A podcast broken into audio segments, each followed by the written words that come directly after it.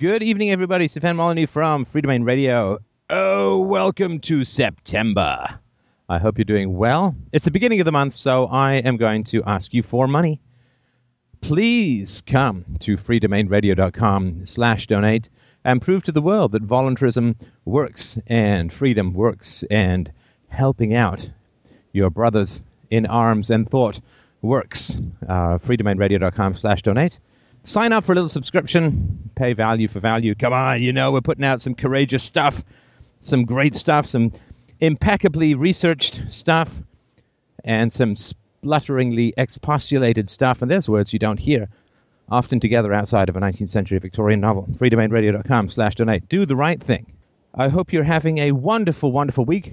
Let's move on to the callers because this is your part of the show. All right. Well, up first today, we have Rod and Erica. And they wrote in and said, We are a married couple with two girls, five and seven, and a boy 18 months. Even though we grew up in the same town, we have different ideas about money, house chores, responsibility, etc. You name the subject, it's very likely that we will not agree. We moved to the US because of my work, this was Rod who wrote this, and have no extended family nearby. Needless to say that we are always tired and stressed by everyday things. We argue a lot in front of the kids and have been aggressive to each other a number of times, also while the kids have been present. We have been in and out of couples therapy with many different counselors, making no significant improvements. Each one of us is trying to win the argument rather than do what's best for the family. Our arguments are mostly about money, taking responsibility for our actions, and house chores. She complains that I do not include her in decisions about money, although most of the things we buy are for the kids, which I do not necessarily agree whether they are a need or a want. On the other hand, I feel increasingly frustrated that I do a lot of the house chores and all the yard work while I am the only provider for the house. I realize now that we probably should have detected and fixed our issues before getting married, and we simply chose to ignore all the red flags. Is there any chance to fix this marriage, or are we simply too cowardly to let go and face the consequences of divorce? That's from Rod and Erica. Now, but Rod's the only one on the line, right? Actually, we have Erica too. There's a slight language barrier, but um, we're going to try and make it work. Well, hello, guys. Uh, welcome. Thank you so much for calling in, and I really appreciate it. It's a very brave uh, a message, a very brave email, and I I, uh, I respect you very much for uh, taking a swing at this. Thank you so much. Uh, thank you, Stefan. Uh, so, well, yeah. So, as I was writing, um, so the issues are you know that the the girls uh, the, the kids have uh, you know witnessed witnessed um, us fighting and arguing and um, it's uh, very stressful sometimes uh, we feel like the you know they're mimicking the same behaviors like uh, they are starting to yell at each other and uh, and pretty much we'd like to, you know, don't really know, you know, because we, we started going to therapy, couples therapy, but it's the same thing, like, uh, uh, you know, what is the main issue and what, you know, basically what do you guys, what do you, basically just making agreements, like, okay, you help with the dishes, you do this, you do that, but it's never the actual bottom of the issue is that we don't agree about the subjects or the topics that we we discussed. We if there's a money issue, we end up discussing, you know, issues from the past, going back to the past, and not really focusing on the problem. that it's, you know, what it needs to be spent, and this so goes on and on and on for months, and we never get resolution on anything. Right. So I don't know. And the other issue, I guess, is that. Um, uh, so we don't have an extended family. So it's, it's kind of, uh, for example, for making this call, we had to rush, get the people to find somebody that can watch over for them for a couple of hours. It's very expensive. It's, and we are always like worried that what's going to happen to them. And, uh, right. we really can't enjoy anything. And, uh, you know, having family over has proven to be complicated when they've been here. So, um, and this is both on both sides basically. So I don't know. I want to get.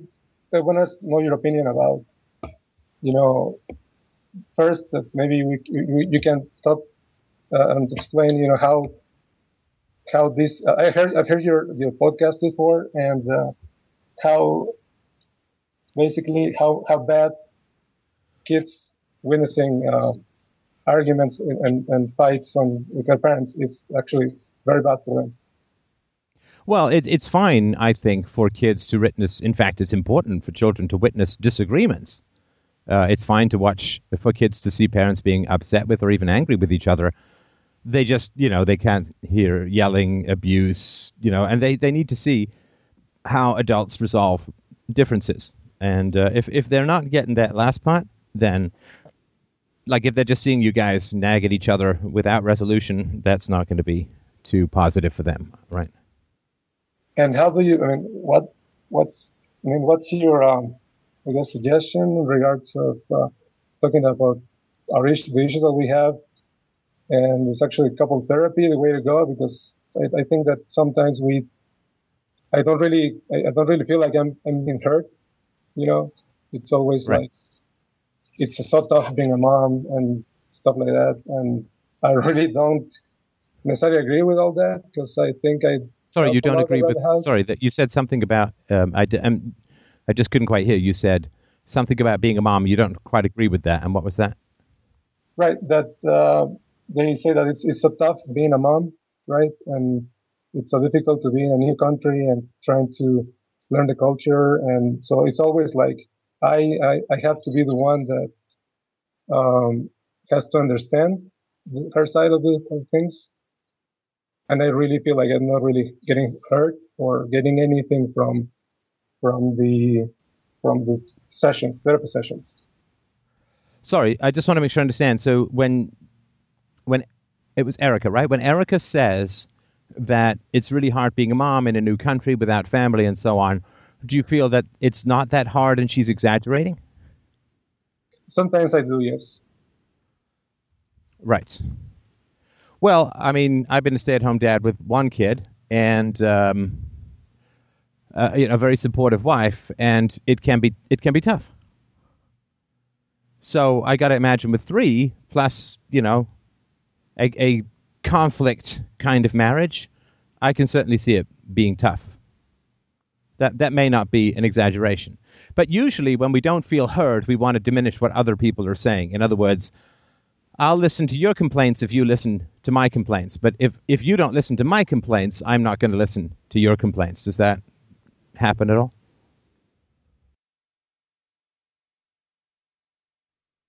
Yeah, that pretty much happens uh, every time. Like she would start discussing a topic and I would change. And then sometimes it's the opposite. Like I would say, you know, we're spending too much money or we are not, um, uh, you know, we, we, we need to pay for this and oh but you know but i but the girls really want a birthday party for example stuff like that. So it's always like going back and forth.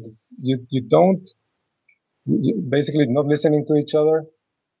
And uh, it's not that i think I, that she exaggerates but i think that because of my um, upbringing basically that uh, i tend to try to please her and in, in ways that maybe they're not really, you know, what she wants.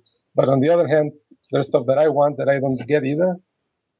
So, you know, those kind of things like you, nobody's, you're not really doing anything on the marriage. We, we don't, it, there are very rare, rare occasions where we are, you know, nice to each other and, you know, loving to each other are very rare. And I'd like to change that.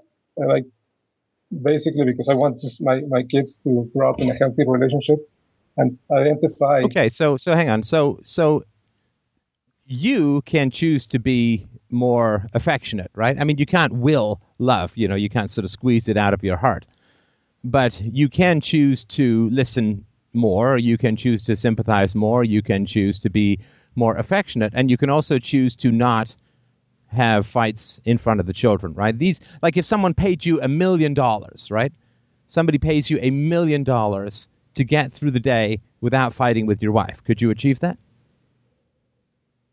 I probably could. I probably will have will, try harder, I guess. No, no, but you could. It's like if I said, "Here's a million dollars if you can get through the day without fighting with your wife." Could you do that? I probably could. Okay. Well, I, I would hope you could, because if if you can't even do it for a million dollars, then you can't do it at all, right? Right. Right. I Um, mean, Okay, so so you you So, have if you if you hang on if you have enough of an incentive, then you cannot have these conflicts with your wife. If you have enough of an incentive, right? Right. That's And I don't I don't mean that your wife becomes perfect, and I don't mean that that she's not going to have problems with you. I don't even mean that you're not going to have problems with her. But just in terms of the stuff like fighting in front of the children and and all of that, uh, you could achieve that, and you don't need your wife's participation to achieve that. Because if somebody wants to fight with you, you don't have to fight back, right? So if if you have enough of an incentive then you can change your behavior for the better, right? Uh, yeah. Yeah. But Okay. So why is your family not worth a million dollars to you? Mm, I guess because I'm also always stressed that and not really feeling like I, I feel like an ATM basically. Okay, now, now hang on, hang on. Okay, first of all, being stressed does not mean that you fight with your wife. Being stressed means can mean that you go to your wife for comfort, for to feel better, right? Right. like say, saying i'm stressed therefore i fight with m- my wife is like saying i'm sick therefore i avoid doctors no you you should go to the doctor when you're sick and if you have a good and loving relationship with your wife then when you're stressed you should go and spend time with her and feel better right so the, the problem is not the stress and i'm not saying that stress isn't a problem but it's not causal it doesn't make you fight with your wife. It, it exposes problems in the relationship, but it's not creating those problems. So that's number one. Number two, you feel like an ATM, right? Right. And um, you have a stay at home wife with three children. Right. So that's like having a job in a car dealership and complaining that people want want to buy cars all the time. I'm sorry, man, that's the job. If you are the working dad and you have a stay-at-home wife with three children, you ha- you are a flow-through device from your employer to your family. Now, that doesn't mean that you can't fix spending issues and so on, but um, the problem is that isn't I think that you feel like you just are only providing money. It's that you don't feel valued in other ways. But the fact that, that a, a working dad is an ATM, well, yeah, a working dad provides money for the family. I mean, if, if your wife said, I just feel like all I do is take care of children, well, yeah, she's a stay at home mom. that's right. That's, that's the gig. That's what you do, right? Right. So, so those, those two job descriptions make sense to me. But my question is do you feel valued for your contributions to the family? Not, In not other words, all. does your wife enjoy not living under a bridge and putting her children to bed in shoeboxes? Not at all. And it's, that's also another kind of argument that we have that uh, she would say that, well, this is not what I want, or I'm basically not comfortable here. And it's all the Wait, stuff that sorry, wait, hang on, hang on. What is not what she wants? Uh, like uh, being in the in the U.S., for example, right? Um, so uh, that's one of the one of the things. Uh, Okay, but hang on, hang on, hang on. You decided as a family to come to the U.S. for your work, right? yeah, well, mhm. Wait, did she? I mean, I assume you didn't bring her across the border in a sack, right? well, no, I mean, no, I mean, it's basically where I could find work. So Right. So she chose to marry you. She chose to have three children with you. Um, I'm sorry, Erica. I guess you can hear this. I don't mean to talk about you like you're on the moon, right? But Erica, you chose to get married to this man. You chose to have three children with him, and you chose to move to America. And I'm not saying that's easy. I mean, of course, there are some difficult things about that. But complaining about the the predictable results of your decisions is kind of pointless like that's why I was saying to your husband that complaining about being an ATM for the family when you're a working dad is sort of pointless. It's like me getting a job as a singer and then complaining about singing. Well, I guess I'd be Meat Loaf then. but um, if you choose to come to America because that's where your husband gets his work, then complaining about being in America, which is the result of your decisions, is doesn't make any sense, right? I mean, it may not be ideal, but so what? Nothing in this world is ideal. I, would like a world without governments. I'm not expecting to wake up tomorrow and find that to be the case. Uh, I'd like to uh, be as uh, flexible as I was when I was 20. well, that's, you know, I'm going to be 49 this month, so that's not about to happen. I'd like more people to listen to this show, even though we've got lots of growth, but, you know, it takes time. So there's nothing in this world that's ideal, and, and we all have to make compromises, and we all end up having to get some of what we want and some of what we don't want, particularly, of course, if we're married. So th- there's a great quote from Nietzsche, which I like. He says, uh, Never leave your actions in the lurch. In other words, don't make a decision and then just pretend that the decision was done to you. Right? Don't say, I want to be a nurse, and then say to yourself, I can't believe I ended up as a nurse, right? I mean, that's the choice. You can change your mind, of course. But um, you chose to come to America, and of course, as I'm sure you're aware, there are literally billions of people around the world who would be willing to risk their life and limb to get into America. I mean, it's not like you guys ended up in, I don't know, Botswana or Syria or something. Uh, you did end up in America, which is the envy of most of the world. Like 70% of the um, UN refugees end up settling in America because that's where they want to go. So you have, it's not like you're stuck in Ireland in the Dark Ages or something, but. Uh, so I, am not sure I see a lot of, of real complaints here. I'll just be be honest with you because if you have unrealistic expectations, then you're going to end up. I call it chafing against your life which means like a chafe is when you've got something rubbing against your skin. Like if you've ever done you've done a long walk when you've had like flip flops on and no shoes and or or sandals and no shoes and that the strap rubs up against your heel and you end up with these blisters. That's like chafing, right? And so right now, I see that you guys chose to date, chose to get engaged, chose to get married, chose to have three children, chose to come to United States. And you chose to be the working dad. And so I'm not sure what there is to complain about decisions that you have made. You may want to change those decisions, that's fine, but I don't understand. Maybe, and I, you know, I'm perfectly happy to be enlightened about what I'm missing, but I don't quite understand how you get to complain about choices that you've made. It's probably not complaining. It's like uh, you, you, you mentioned that if you had a, if I had a million bucks for getting through a day without fighting, if I would do it. That's precisely what I think that that we feel like, or at least I feel that there's no incentive to really go through the day other than for the kids, and and uh, I, I, I sh- there should be incentive enough, but sometimes sometimes it is. Oh no no no God no! Kids aren't incentive enough. Good heavens.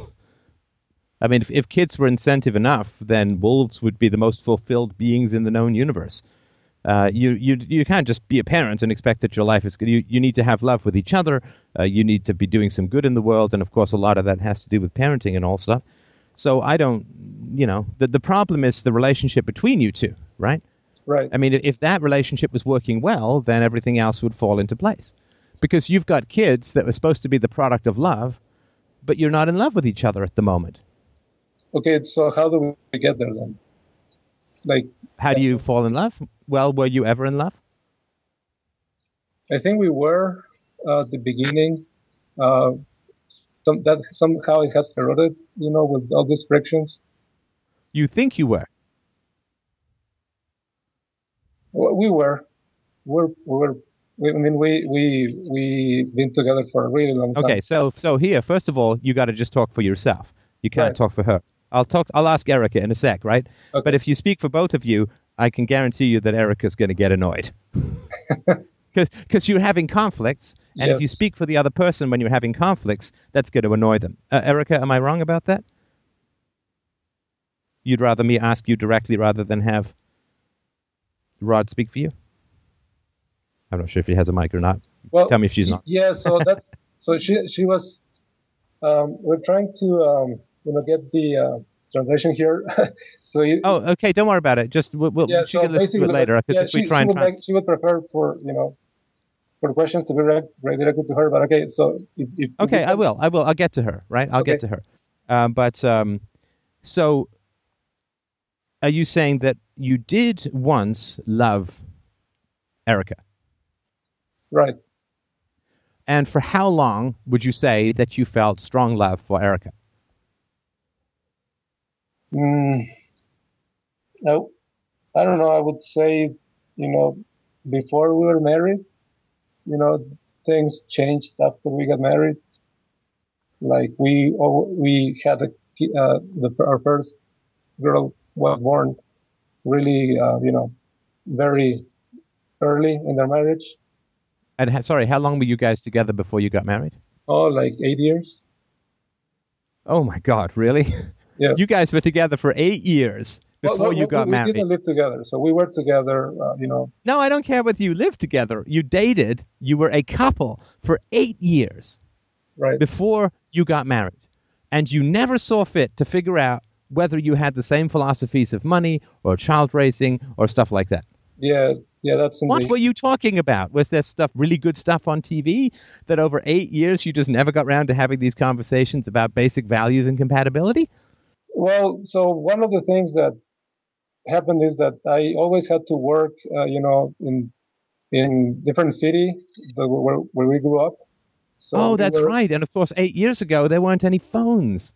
Yes, I, it's all clear to me now. Come on, don't give me this nonsense. Over Yeah, I eight mean, we- years, I don't. I don't care if you went on the moon. You have time to have those No, conversations. That that's probably so. We we figured out, you know, we had different ideas and things really late. I agree. You didn't figure out. No, you avoided asking those questions. I mean, you had to know they were important questions, right? There, there's there's no one alive who doesn't think that you need compatible values for a happy relationship, right? There's no one who says, "Boy, you know, I am a Mormon. The best person for me to get with is an atheist," right? I mean, there's there's nobody who's some compatibility in values is important, and you guys avoided. I'm not trying to blame you. I'm just you need to accept the the facts, right? Because where you are is the result of earlier choices, right? So you avoided for eight years having conversations about fundamental values, and you did that because you suspected that the fundamental values were not the same. And now you have three kids, and you're staring at each other, and you're facing the consequences. And I'm trying to empower you here, right? Which is that where you have ended up is the result of consequ- of choices, and and that's good news because it means that if you change those choices, you can change where you are. But first of all, you have to accept that you didn't end up here, and what you've provided me so far is a lot of avoidance and excuses. Why didn't you have these con? Oh, I worked in different cities and stuff like. No, come on, come on, man. Eight years, eight years. You could have had sex three times less and had these conversations at some point in those eight years. And if you choose to have the sex or go to dinner or uh, talk about something else, that's fine.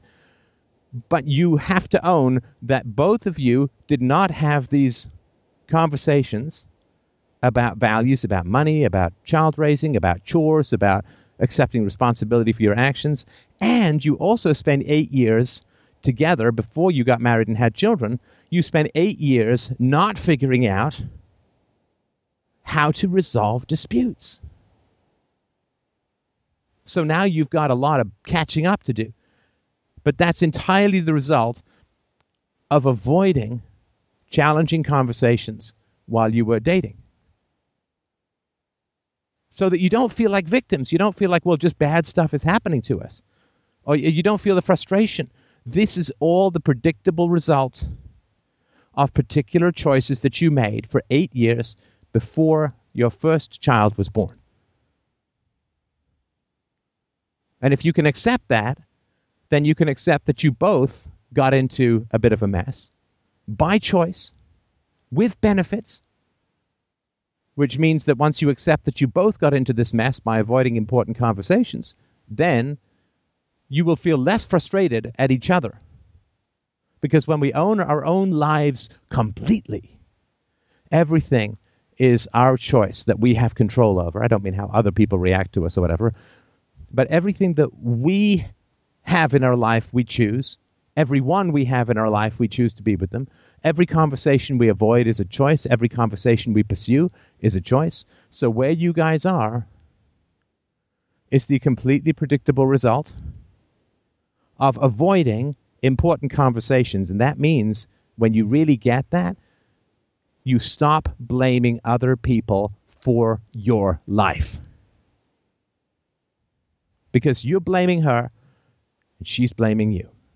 As if you both just happened to each other or there's some weird mystery.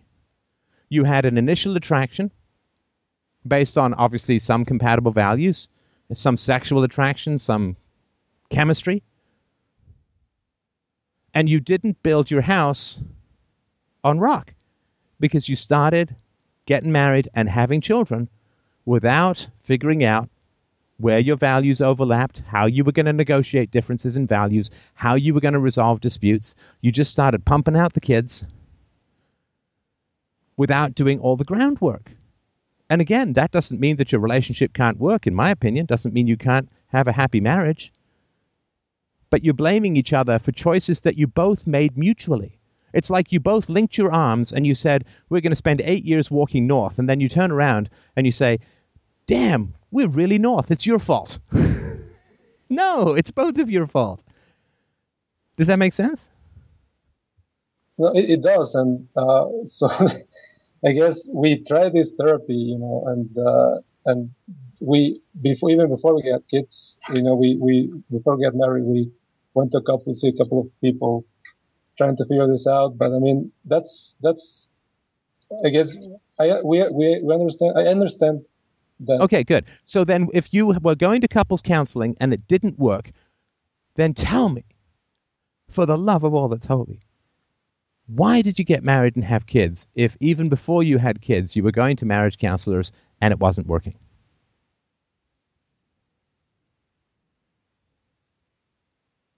I'm not saying you shouldn't have kids. Please help me understand. I'm, I'm sure they're very happy to be around, and I'm sure you love being a dad in a lot of ways. But help me understand the thinking that says, well, we're not getting along to the point where we're going to marriage counseling. The marriage counseling isn't working. Let's have three children. Who wanted the kids more? So it that's I guess the part where you say that if you were in love, that's probably the part when we were in love that I was in love. But, you know, no, you said we, that, we, hang we, on, hang on, hang on, hang on. You said that you went to marriage counselors, you went to relationship counselors before you got married. Mm-hmm. Right. And it didn't work. You were still having these conflicts. We we we, we thought that it was you know it would take time for for us to you know agree on the values that we wanted to share, and we we do actually share a couple of them. It's just that the way we the way we attack them is not very productive, and we end, we end up. Okay, you're not. I don't know what you're filibustering me with something or other here. I don't know what you're saying, but my point is that you say that you're in love, but this is when you went to relationship therapy, and it didn't work. So you were having enough conflict to go to see a therapist, and it wasn't working. So that has to be a problem with love. No, again, I agree. And Okay, good. We, we, so we, at some point, sorry, go ahead. No, I mean we want to stop this complaining, right? So okay, good. Why, so then let's let's try and make this conversation more efficient. So then, before you got married, you were already falling out of love. Is that right? Yes. Okay. Was that true for Erica? You can translate or do what you need. I just want to know where she's Give coming me one second. Yeah, yeah, absolutely. If we hear the sound of a fry pan, we'll know what uh, her answer is. Uh, so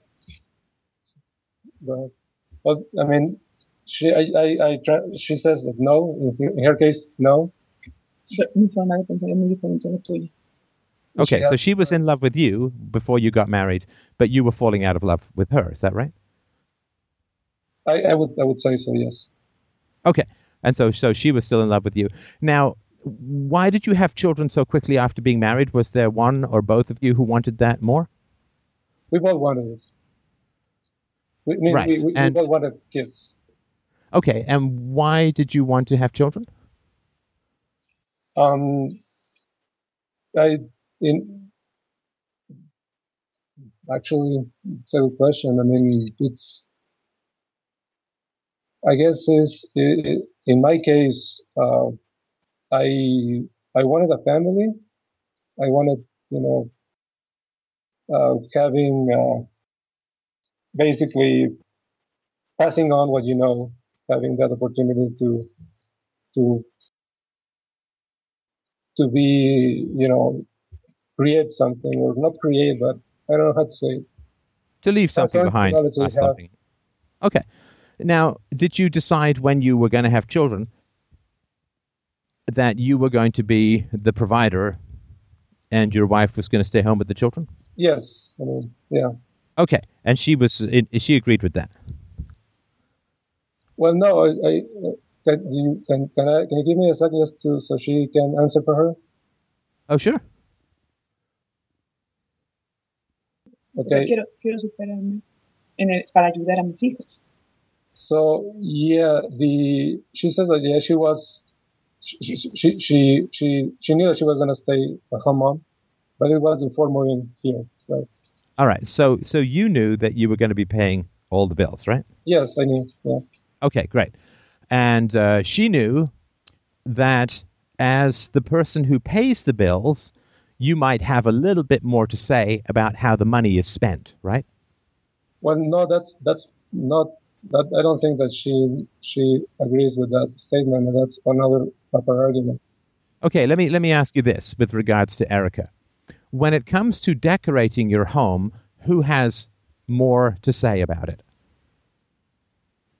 Dice que cuando empezamos que sí. Oh, you shouldn't need to ask her that. You should know that. Okay. Well, Right. When it comes to decorating your home, who makes more of the decisions and guess- chooses more no, of the guess stuff? both. Both. Oh, you both do? That's unusual. decisión. It's unusual. In my experience, and this is obviously different for you guys, but in my experience, it's the woman who cares more about how the home is is Well, well, no, Decorated, she's the one that decides, you know, where stuff gets stored, where you know where to put stuff, and you know how to not decorate it, but how to arrange it. Okay, so so because she's in charge of the house, she has more say over how the house is organized and run, right? And as the person yeah. who earns the money, you have more say over how the money is spent. That's the deal, right? Women get control. With stay-at-home moms get control over the house, and working dads get control over the finances. Now, that doesn't mean, of course, it's total control but it's not 50 50. It may be 60 40 or 70 30 or whatever. But that's the way it works. Now, if she has trouble understanding why you want control over the finances when you're the one making all the money, then you can just ask her, not right now, but at some point, you can ask her and say, Well, you're at home with the kids. How would you like it if I organized the house for you? And told you how like she's like no this is the house i'm in i mean i'm in the house all day with the kids i need to organize how it goes it's like okay right because that's your domain and my domain is the money and so i have to have a little more say over how the money is spent right does that make sense Well, it it does, but we that's one of the arguments that we have. Uh, she, uh, I, she, she feels like I don't. If if I say no to something, I mean, she can't really say anything about money, for example. If she wants to decorate the house or put something, buy something new, she has to go through me for that. And I, Right. I guess that's what you're saying that if I make the money, I should be the one making at least have a bigger weight in the decisions. Well, look, I I mean, it's the question of final say. Now, of course, whatever you guys agree on, that's great, right? But it's the question of final say. So, where you can't find a way to agree, someone has to have the final say in any relationship. Right? So, in every relationship, if, if you can't find a way to agree, someone has to have the final say. Now, for societies, tragically, that tends to be government. For superstitious societies, that tends to be a god somebody has to have the final say. Now, Erica has the final say about how the household is kind of run and managed inside the four walls, right? Mm-hmm. Right. So you say, well, I think it should go this way. Maybe you go back and forth, but eventually it's just her decision, right? Yes. Okay. And so, in the same way, if there's conflict about finances, then you can try to negotiate and so on. But who, and it doesn't matter whether it's a man or woman, but my suggestion is whoever's earning the money, that is the person who has the final say. In the same way that the woman who's home, she has the final say about how the home is organized. That's her domain. But your domain is the money, so you have to have the final say. And of course, you know, I mean, maybe that makes her feel like a child, maybe that makes her feel like you're the boss and so on. So what? So you're the boss about the money, she's the boss about the home. It's not the end of the world that you guys both have areas where you're bosses, right? Right. Um, again, that's one of the disagreements, uh, I guess. we- No, no, but I'm, I'm giving you a, a way of solving disagreements, right? Okay. So you try to negotiate, but if you can't successfully negotiate, someone has the final say, and the other person has to smile and put up with it. And that's the only, I mean, you can't just keep fighting. I mean, you can keep fighting about the same stuff, but that's no fun, right? Like, let me, let me give you, let me give you another example, right? Let me give you, another, just because I know this is tough for people to understand because we're raised in this, well, basically men knuckle under kind of society. But here's, here's another example for you. So let's say that you want to have sex and your wife doesn't want to have sex. Who has the final say over whether she has sex with you or not? I'll give you a hint. It's not you. right? So, I mean, you, you can you can try and kissing her, you can do your sexy little dance, you can put on your German tourist sunburnt thong outfit or whatever, you can put on your chicken suit if that's what gets her going. So you can try to, quote, negotiate to have sex with your wife. But if she doesn't want to have sex, she is the final arbiter over whether she has sex or not. And if you don't want to have sex, you're the final arbiter over whether you have sex or not. You can negotiate, but someone is the final arbiter you know, like if you're negotiating for a, raise at work, you can negotiate and negotiate, but your boss eventually is the one who has to make that final decision, and you can live with it or you can't live with it or whatever. But someone has to, where you, where you can't find a win win, someone has to be the final arbiter in a relationship. Otherwise, these fights just go on and on and on and on and on and on and on until people want to blow their own brains out, right? And so I think your wife would certainly agree with me. You don't have to translate this to her, but I, I, you know, everyone would agree. Yeah, you can try and get someone to have sex with you, but it's their choice whether they have. They're the final arbiter. That they're the final decider. Now, when it comes to finances, you're making the money, so you're responsible for the finances. And and so so you can negotiate with your wife, but you're the final arbiter about that. And there's other areas where she'll be the final arbiter. Maybe it's got to do with um, the kids and what they eat or whatever it is, right? There's, someone has to be the final arbiter, and the other person has to shut up and smile and accept that because otherwise these fights just go on and on and on and on and on. Which is kind of where you guys are at, right? Yes. So I guess the money is one of the examples, right? Like she wanted to buy something like a dress or something, and I would say no, and that would you know, make her feel upset, and you know, make, she's she would feel like she's like uh, you know like a like a kid, like another kid, and I I don't really Wait, wait. She's like a what? She's like a kid. Oh, like another kid. Yeah, like your kids so- want something, you say no, and they get upset. Yeah, so and that's one of the issues. So again, if we can go back to you know how can we actually have civil conversations about these topics? No, no. I've just been telling you. I've just been telling you. Okay, so, so you let's say that she hang on let's say that she wants a dress right now assuming that she's not currently wearing like a potato sack a new dress is a nice to have not a have to have right and depending on what your finances are like it may not be a good time right in other words men uh, and this doesn't matter again doesn't matter if it's a man or a woman but in this case it's a man and it's the majority of the cases in these situations men are pretty good at instinctually knowing how far the resources can go, how far the money can go, when you should spend and when you should save. So she wants a new dress, and she can come to you and say, I'd like a new dress. And you can negotiate about that. Okay, well, if you want a new dress that costs $200, where can we save $200? Right? Maybe we cannot give each other birthday presents this year. In which case, we've just saved $200 and go and enjoy your dress, right? I mean, you can negotiate to try and find a way, if she wants to go and spend $200, to try and find a way to save $200. And if you can save $200, I'm sure you'll be fine with her buying a dress. But if she can't, if you can't find a way to save two hundred dollars, and you don't feel comfortable spending the two hundred dollars, then she comes and says, "I'd like a new dress." And you say, "Well, you know, can we find a way to save that money?" You say, "Well, you can't. I'm sorry, we can't afford it."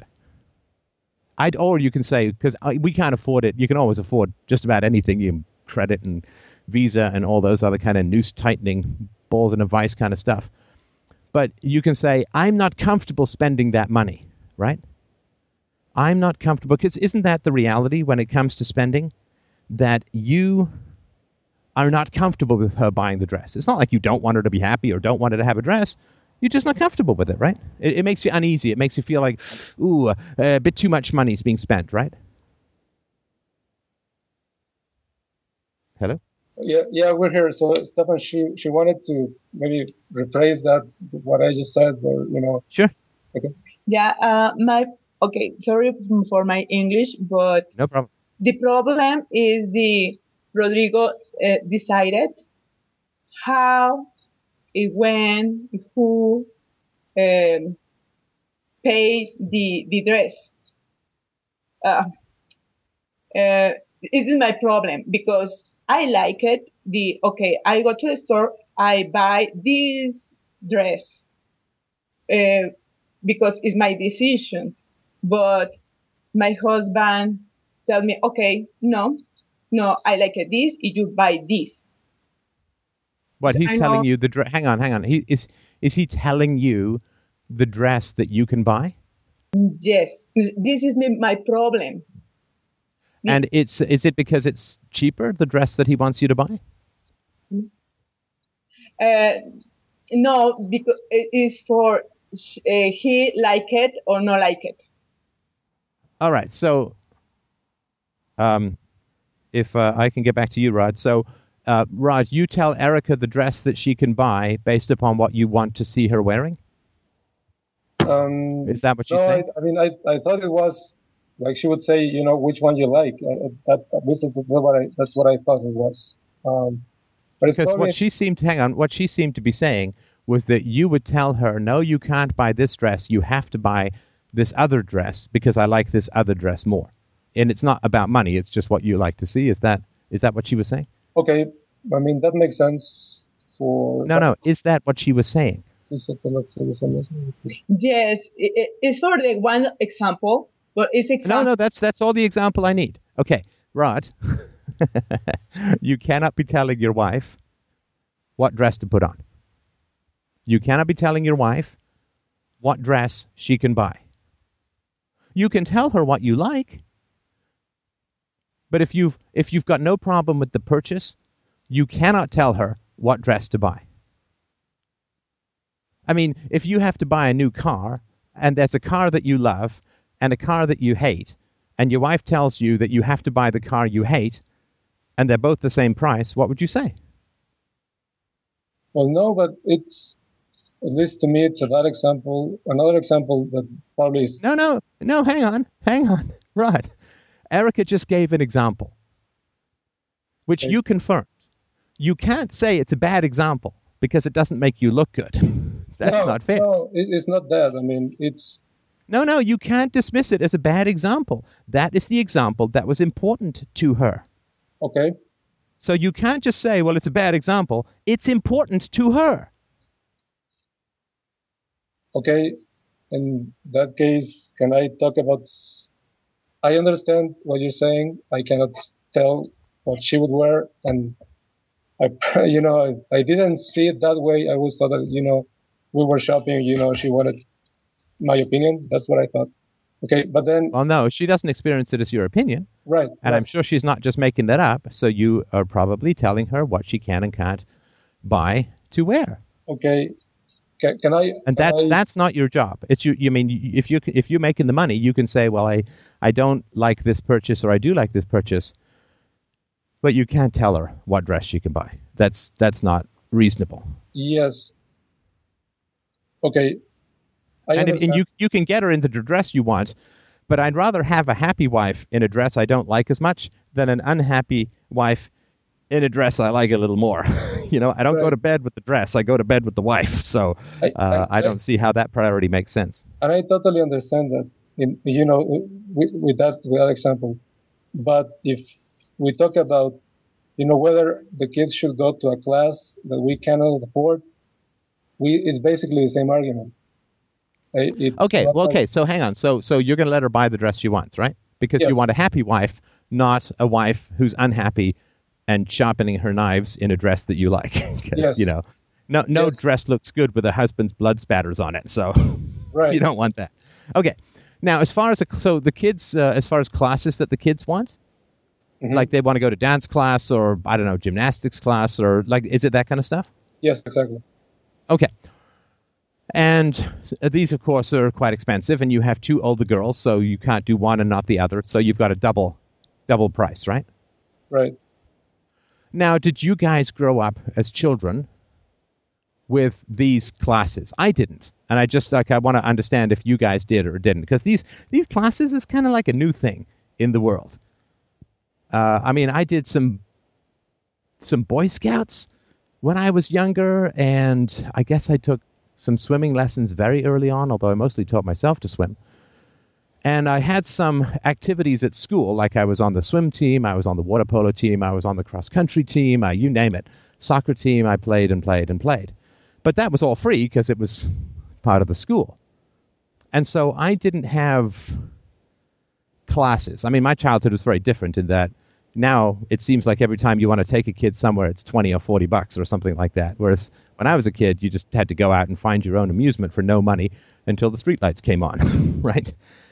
And so, did you guys grow up with these expensive childhood activities, or is this kind of new for you? Uh, it, it is new to me. I, I took swimming classes, but I learned how to swim, and then I was done. We played organized sports like uh, American football, basketball. In her, she did gymnastics when she was a kid and swimming too. But to Oh, me, so hers were more expensive. So, so hers were more expensive than yours. Is that right? Like her childhood activities? Because gymnastics, there's no free gymnastics that I know of. It's all No, no, quite pricey. All right. right. All right. Swimming, So, so she grew up. She grew up with expensive hobbies, and you didn't. Is that right? yes, Okay. Okay. So there's a difference in in expectation. In that she wants to give her children. I'm not saying it's right or wrong, just so you know where she's coming from, but she wants to give her children the fun stuff that she had, right? And did her father work and her mother stay home? Erica's when she was little. Yeah, my mom uh, working, but is working the had time of me. yeah. She she Okay. she worked part time. Her mother. Okay, so Erica, your dad would be the one who paid the most for your gymnastics and other stuff, right? Yes. Okay. So, um, if you are if you want to provide something for your children that you didn't receive yourself, it's a little bit harder to to do it. Right? Like I mean, I don't know, my daughter came up and said, "Daddy, I really want helicopter lessons. I want to learn how to fly a helicopter." I'd be like, "Uh, I, what?" you know, like uh, I didn't I didn't have helicopter lessons and I well, that wasn't the problem with my childhood was a lack of helicopter lessons.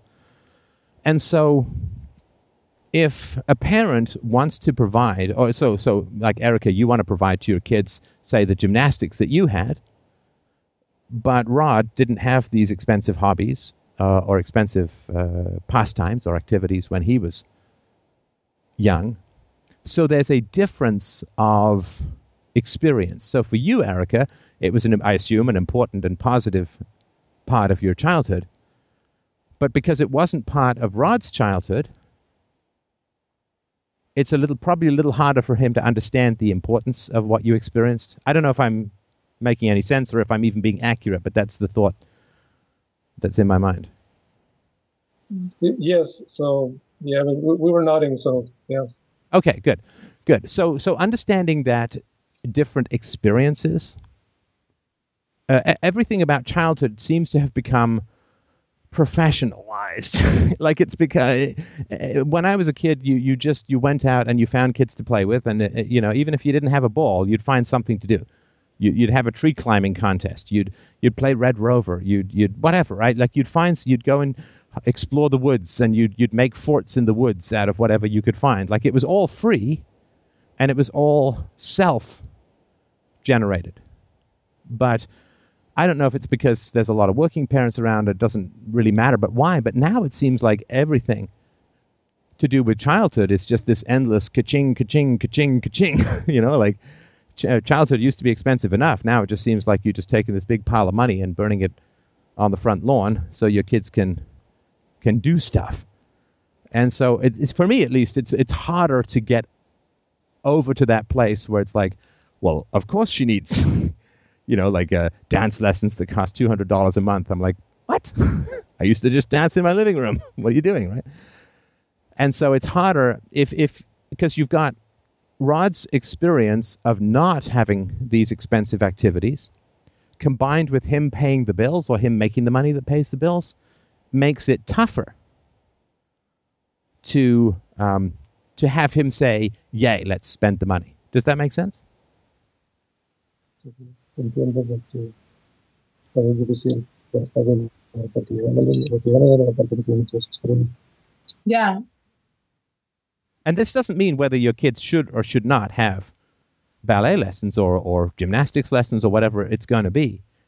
But recognize that you're coming from a different place, right? Uh, and and so that's going to cause some some challenge, right? So for you, Erica, I assume it's very important that your daughters have gymnastics lessons. And for you, Rod, I guess it's it's more of a challenge to feel that that's important, right? So for you, Erica, it might be something. The importance is like eight out of ten, 80% important. Whereas for Rod, it might be like 30% important. Yeah, it'd be nice. You know, if we win the lottery, then they can go, right? Uh, and, and where you have 80% importance and 30% importance, that's tough. And the only way to fix that, there's only, there's only three ways to fix that. When you have 80% important gymnastics and 30% important gymnastics, there's only three ways to fix that. I guess four. There's four ways to fix it. four ways to fix it. So, Erica, you can get Rod's enthusiasm for gymnastics from 30% to 80%, and then you're both in agreement. You can lower your importance from 80% to 30%, and then it probably doesn't happen, and you're both in agreement. You can both meet at 50%, in which case maybe it will, maybe it won't, but at least you're not fighting about how important it is. Or you don't have to negotiate any change in percentage, but Rod has the final say. In which case, his 30% vetoes your 80% just because he's making the money. So those are the only. But if you just keep having the same, well, it's important to me. Well, it's not that important to me. Well, you're just going to keep chafing, you know, like that strap on the back of your sandals when you're on a long walk. It's just going to get worse and worse. And then you're just fighting about fighting. You're not even fighting about the thing itself. You're not even fighting about gymnastics or, or money or responsibilities or chores or like you're not you're just fighting about fighting. You're just fighting about fighting in the same way that if you you walk around for long enough with shoes that don't fit and you get some blister on your heel, then every shoe you put on becomes painful. And just walking barefoot can become painful. And it just becomes annoying. And then it gets infected. And then, like, it, it was originally just something about you walked in your sandals and you got, and now it's become this big problem that doesn't have anything to do with sandals anymore right? So that you have to really try and find ways to solve conflicts quickly because the longer they last, the more likelihood they are to go toxic, to go sepsis, based to, to get infected, and then you end up fighting about fighting rather than about anything in particular, and then it'll never end until you decide to stop it. So you have to find some way that you can both have a way of solving conflicts that you both agree on. If it's about money, who wins? My vote. You negotiate, you negotiate. If you can't find a solution, Rod wins. How about chores? Well, chores are Erica's job, right? And what I mean is Erica's in charge of the chores. So, Rod, you, you can have final say in the money. Erica, you have final say in the chores. Right? So if he's like, well, I don't like doing these chores, well, you can negotiate. But if you can't find a way that you can sort it out, then Erica, you win. And, and you can divide these things up and you can say, look, sure, we want to negotiate, and we'll try negotiating. But if we can't negotiate, who wins? Who gets the final say? And you have to love and respect each other to know, enough to know. You've made children together. You live together. You've known each other for, what, 14 or 15 or 16 years.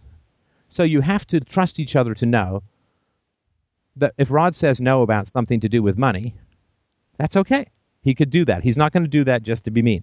And if Erica says no to something about chores, you just have to do it this way. Right? Like uh, uh, cleaning the bathrooms, right?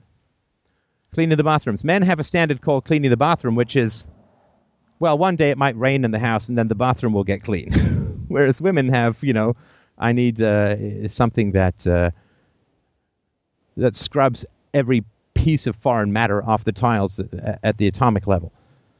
Somewhere, you know. So when it comes to say cleaning the bathrooms, it's Erica standards who win. You can negotiate and say, well, you know, I don't know. My wife was like, clean behind the bathroom, clean behind the toilet. I'm like, there's a behind the toilet? Okay. and she wins, right? I mean, I, I barely made a bed. Like most men, I barely made a bed before I got married. Now, if I get up second, I'll make the bed in the morning. Because my wife is in charge of that. She's in charge of the home. So I do things to her satisfaction. There are other things that I'm in charge in, which I'm sure I'll be informed of at some point. No, I'm kidding. Right? So it just makes things easier. She's in charge of the home, you're in charge of the money. You can negotiate, but who gets the final say? And if you just accept that, it's so much easier. My dentist is in charge of my teeth because my dentist, she knows what she's doing, and I'm just like, okay, whatever you say, doc. It's just so much easier to surrender your authority is the very definition of trust. Trust is to surrender your will to someone else.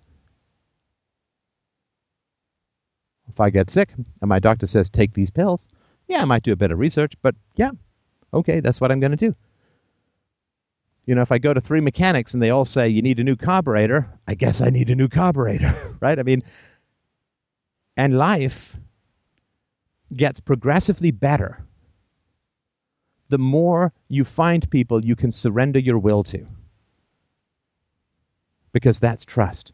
And the person you can surrender your will to the most is the person you love the most. And if you guys are hoarding your willpower, like, I'm going to do it my way and I want to get it my way and I'm not going to surrender my will to someone else. You know, and I'm not saying this is the case with you guys, of course, but, you know, feminists have been poking and prodding at women. Don't you surrender yourself. You know, when I say a man should be in charge of the finances if he's making the money, I'm, oh, right? No, that's love. That's trust. That's love. That's trust. Surrender your will to someone else's expertise. Erica's got her areas of expertise. Rod has got his areas of expertise. Surrender merge, be the sum of the parts that is greater than the pieces. Nobody can live under a brick, but you put enough bricks together in a roof, you got a house, you can live there. The only way for the sum to be greater than the parts is through trust and the surrender of autonomy and the surrender of willpower. And the more you can do that, the more the other person, if they're a good person, will feel honored, will feel treasured, will feel respected. You know, my wife went on a glucose fructose kick. She did the research and she's like, this stuff ain't coming into our house anymore. I'm like, okay.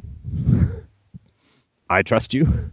I assume you're not taking from things that I rightfully honestly need to be a healthy human being. You know, I guess I could go do the research too, but okay. it's gone. Right? Like two months ago, I just basically cut sugar out of my diet. Okay. I'm sure it's fine. you know, I trust her.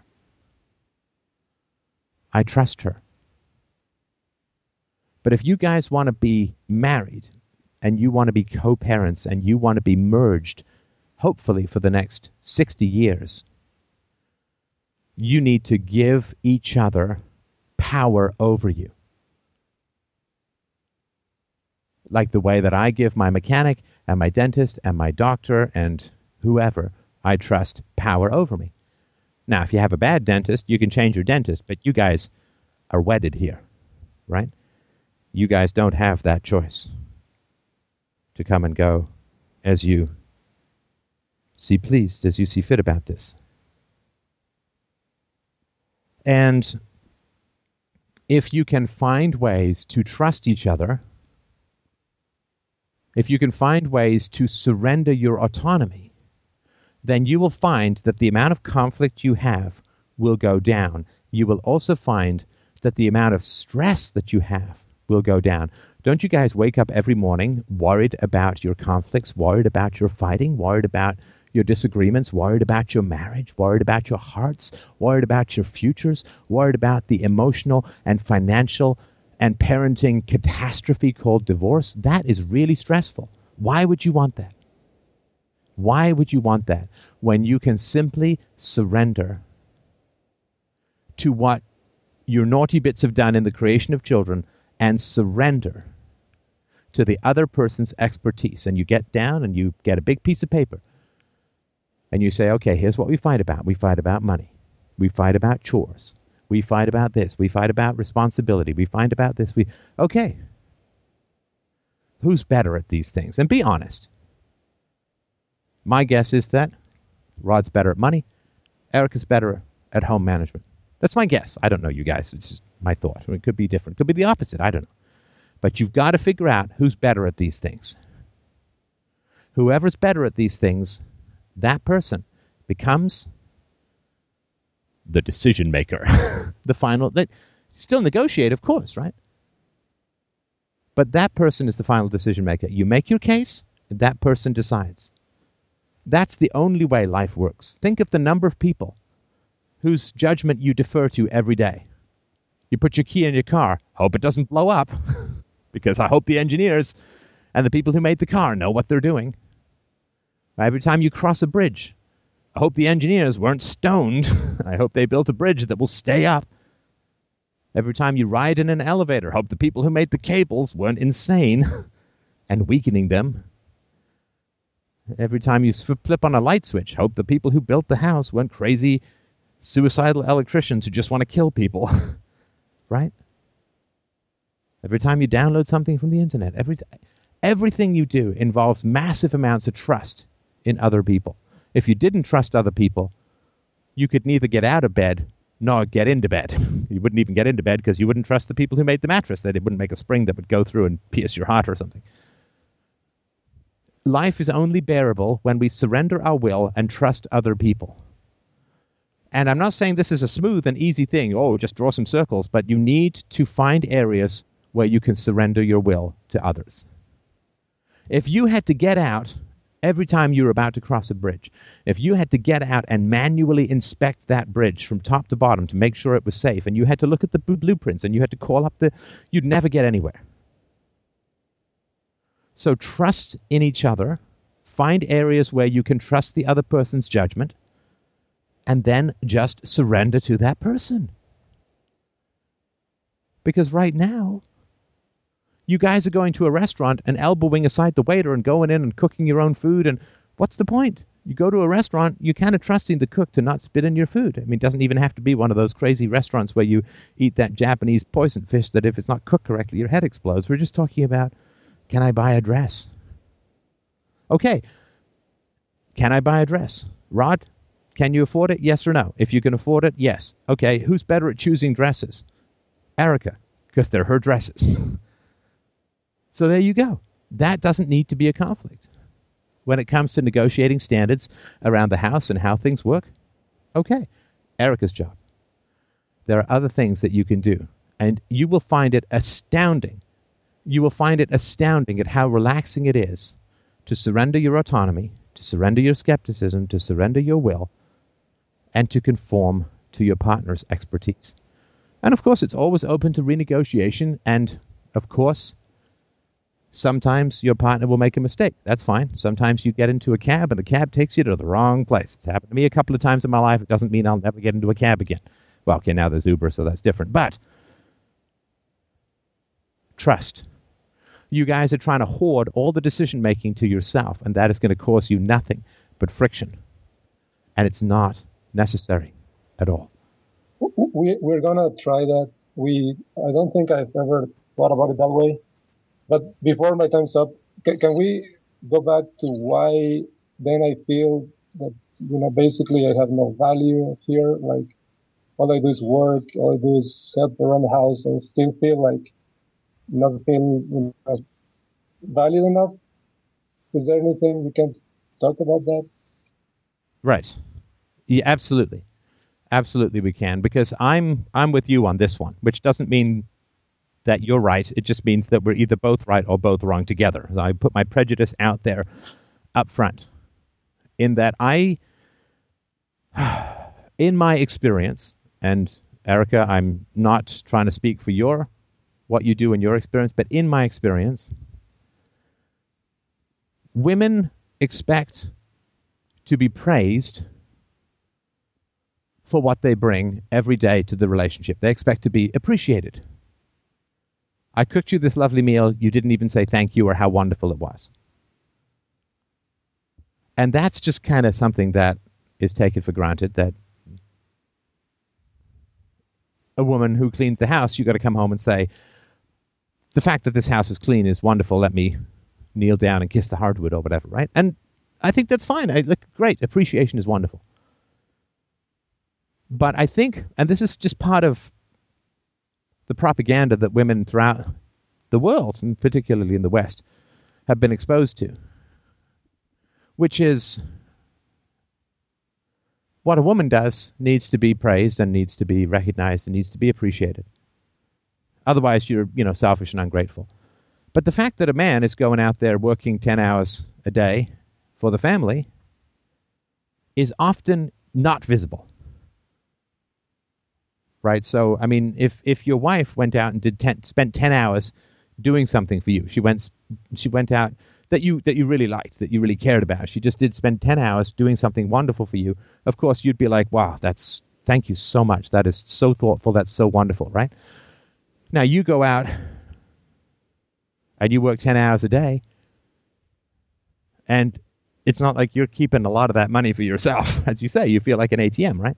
You're just this flow through for money.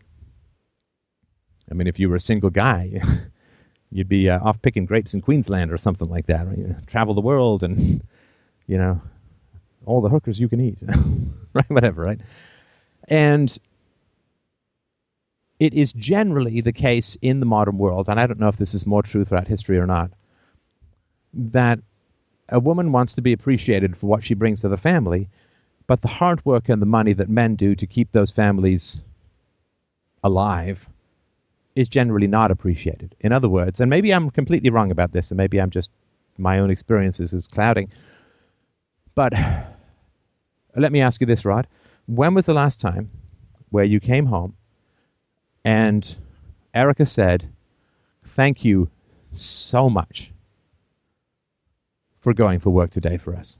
for going to work today. I know you don't always enjoy your job. I know there's times where you you get up and you'd like rather rip off one of your own fingers and feed it to ducks than go to work, but you get up and you go to work.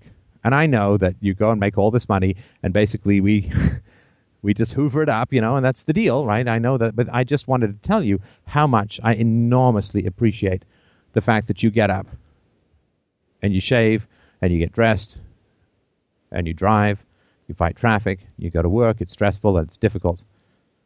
And the government takes half and we take the other half. I just wanted to tell you how much I appreciate that. You should be hearing that a lot. Do you hear that? No. I Right. heard that. You've never heard that ever? No. That's terrible.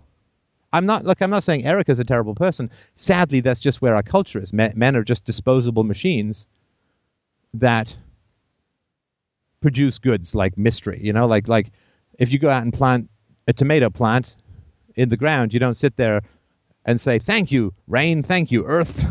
Right? It's just what nature does. And sadly, when it comes to men providing for their families, it used to be more respected, I think. It used to be more appreciated. But now it's just like, uh, what are you complaining about? it's just taken for granted. Like the man just goes and, right? But you don't have to be doing this. You could be doing lots of other things. You could go and quit and become uh, somebody who mimes in the subway. I don't know, whatever you want to do. But it is, um, uh, I assume that Erica likes it when you appreciate the things that she does that make the family life better, right? I mean, is that fair to say? She likes it when you're appreciative? This is the part where you can reply. So I guess. No, hang on, hang on. I just asked you a question. I think you're about to go off in some other direction. Does Erica like it when you appreciate what she does for the family? I don't do that much either. Okay. Well, I think that you don't, you don't want to wait till you get divorced to find out how much the other person is doing for the family. Because boy, I'll tell you, if you get divorced, it will become very clear how much Erica is doing for the family. And Erica, if you get divorced, it will become abundantly clear how much Rod is providing for the family. You don't want to wait until after the disaster has occurred to appreciate what you have in the here and now. Now, I would assume that at some point you've obviously, you know, I mean, if, if Erica spent four hours making your favorite meal, you probably would say thank you, right? No, again, that doesn't come the other way either. I don't appreciate much. I don't verbally. I don't.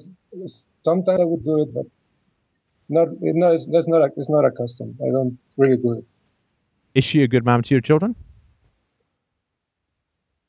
She is. Okay. Are you happy that she's a good mom to your children? Yes. Have you thanked her for being such a good mom to your children? Have you said, Um, not thanked her like it's a favor, but you appreciate it? No. Don't say that. Right. So then you're not appreciating her, and then you're complaining that she's not appreciating you. Well, someone's got to take the first step. You know, like when you're stuck, someone's got to take the first step. Maybe it'll be her, maybe it'll be you, but you can't count on her, you can only count on you. So, how about showing her some appreciation? Now, if you show her some appreciation, after a while you can say, I like to be appreciated too. It takes a lot of the sting out of working for your family if you come home and your family says, Thank you so much for working so hard for us. We really appreciate it. We, we recognize that we'd be living in a lada if, if you didn't go to work for us. Thank you so much. Thank you for dealing with the stress. Thank you for dealing with the problems. Thank you for dealing with the customers and the bosses and the impossible deadlines and all the problems that come with working.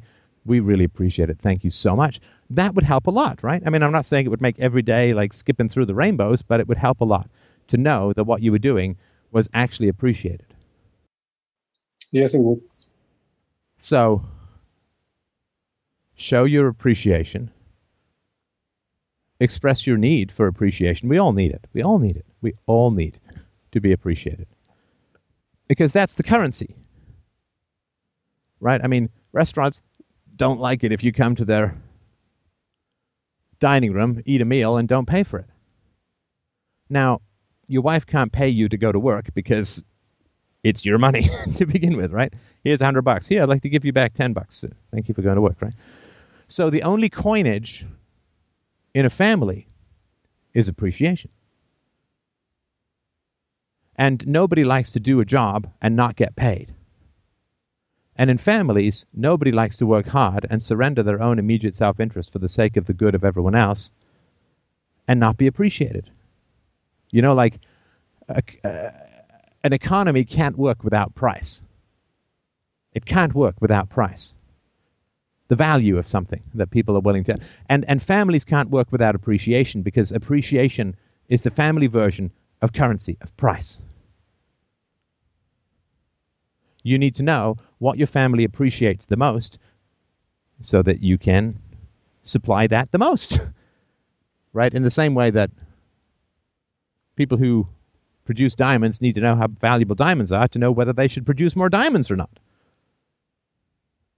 Appreciation is the economic incentive of a cashless economy like a family. And where you have a family that is short of appreciation, you have a family that is operating without market signals. That sounds kind of cold and calculated. But any economy that operates without market signals is going to collapse over time. And appreciation is the coin with which we buy the services provided in a family. So if she's providing a great service as a mom, which is hugely important, and you're not appreciating it, then you're not paying her for the service she's providing. You might as well have called an electrician over, have him work for you for a week full time, and then just refuse to pay his bill. Well, guess what? here comes resentment, here comes conflict, here comes anger. Here comes a massive waste of resources, chasing bills, avoiding phone calls. Big mess. You don't pay for the services you consume. Big mess. That's why I'm constantly reminding people to donate at freedomainradio.com slash donate. And so if you are consuming through your children her great parenting and you're not showing appreciation, then you're stealing. And if she is consuming the money that you go out and work hard to bring home for the family and she is not showing appreciation, then she is stealing.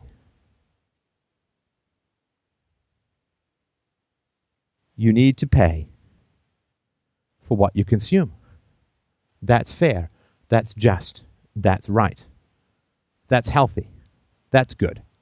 You need to pay for what you consume. You are consuming her parenting through your children, and she is consuming your money through her spending. Not on dresses, but on having a house and having food and all that.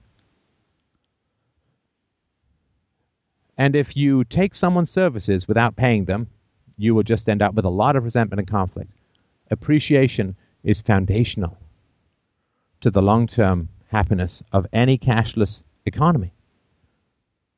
I mean, you ever give money to charity, they don't turn around and say, well, screw you. right? Oh, thank you, thank you, thank you so much. Right? I say this to uh, to people who donate. Sometimes I say it to them individually. Thank you, thank you so much. You've probably heard me on this show, the end of these call-in shows. I thank people so much for their trust in talking to me about that which is most important to them. I say I feel honored. I do. I give them the honest appreciation. I said at the very beginning of this call, a very brave letter. Do you remember me saying? I appreciate the courage of you guys bringing this stuff up. Because I am consuming your time. You, I'm, I'm fully conscious that every minute I'm speaking is another dollar you have to pay for someone to take care of your three kids. So I appreciate that you're coming to this conversation after having failed with marriage therapists and so on. Appreciation is the coin with which you must pay those you love. And if you don't, you are withholding payment. If you're consuming services, if she's taken your money, using it for shelter and stuff for the kids, and she's not appreciating it from you, That's the kind of thievery. And if you are taking her parenting for your children and not appreciating it, that's a kind of thievery. And whenever we don't pay our bills, we end up with a lot of conflict, right?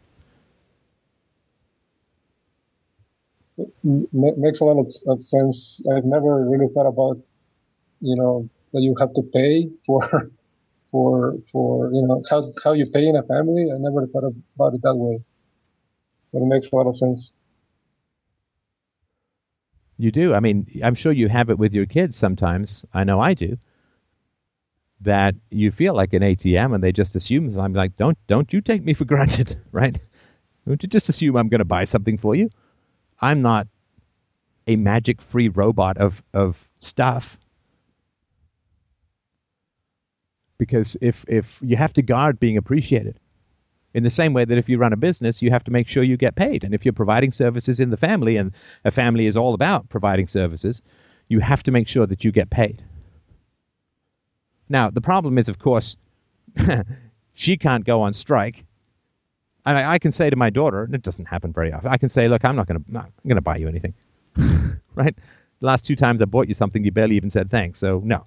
Right? Because she needs to know that if I'm going to buy her something, she needs to appreciate what I'm doing. Otherwise, no buy, right? I need that's an important lesson for her to learn, right? Appreciation is the coinage. Now you can't go on strike. You can't say, "Well, I'm not feeling appreciated, so I'm quitting my job." You know, because you guys are probably addicted to food and shelter and stuff like that, so you can't quit. And she can't exactly say, "That's it, mom's on strike. go hunting and foraging, 18-month-old boy. Good luck." Right? So because you can't go on strike, you because you can't quit, right? And that's, I mean, I think, in my opinion, I'm just some guy. It's my amateur opinion. You guys can more than save this. You can make it great. First of all, you need to, because you've got three children who are going to be devastated by a divorce. Devastated. And that will last them, that devastation will last them for the rest of their lives. And unless you're in immediate physical danger, I don't believe you have the right to inflict divorce on children. You know, two years ago, you decided to have another child, two years ago and a half or whatever, and uh, that child has the right to stability. You guys aren't abusive. You aren't setting fire to each other. You're not screaming epithets at each other. I know you're getting into conflicts in front of the kids, and that's something that needs to be fixed but you're not in any immediate physical danger. You're not depressed or suicidal based on your relationships. So, yeah, fix it. Fix it. Just make that commitment. Make that million dollar commitment to yourself every morning. I'm going to appreciate. I'm going to negotiate. We're going to sit down and plan out how we're going to resolve these disputes, and then we're damn well going to stick to it. There's no point having a project plan and then flying blindfold, right? I bought a GPS so I could throw it in the river.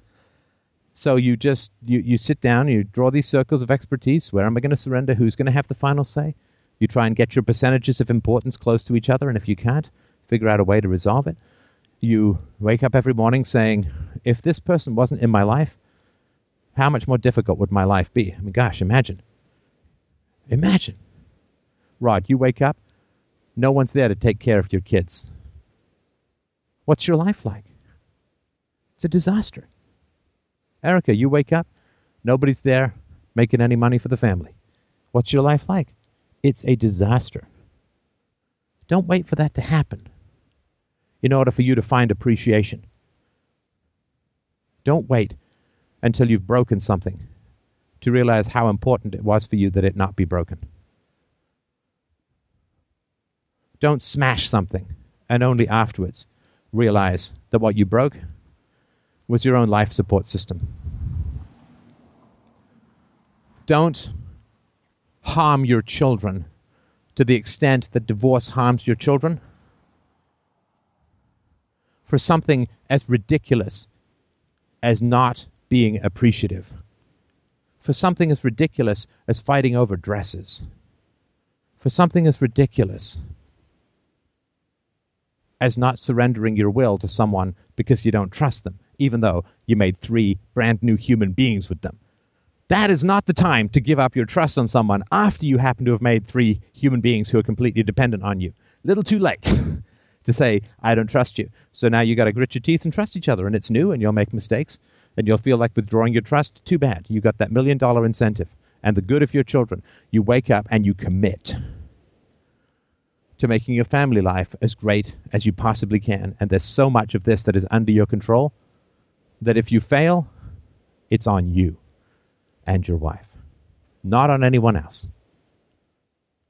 So don't fail. Does that make sense? Yeah, it, it does, and we we will we will not fail. I know Good. that. Will you keep I us know that. posted? I'm sorry. Will you keep us posted? Yeah, because Let us know how it's going.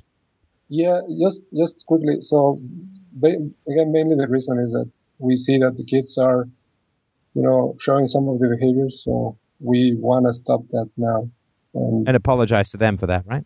yes, yes, It's not their fault, right? They didn't ask for that. And, uh, you know, once you make that commitment to your kids to do better, it's a great incentive to do better. yes. Well, thank you. You know, so when I much for- said when I said to my daughter when she was young, I will never raise my voice at you.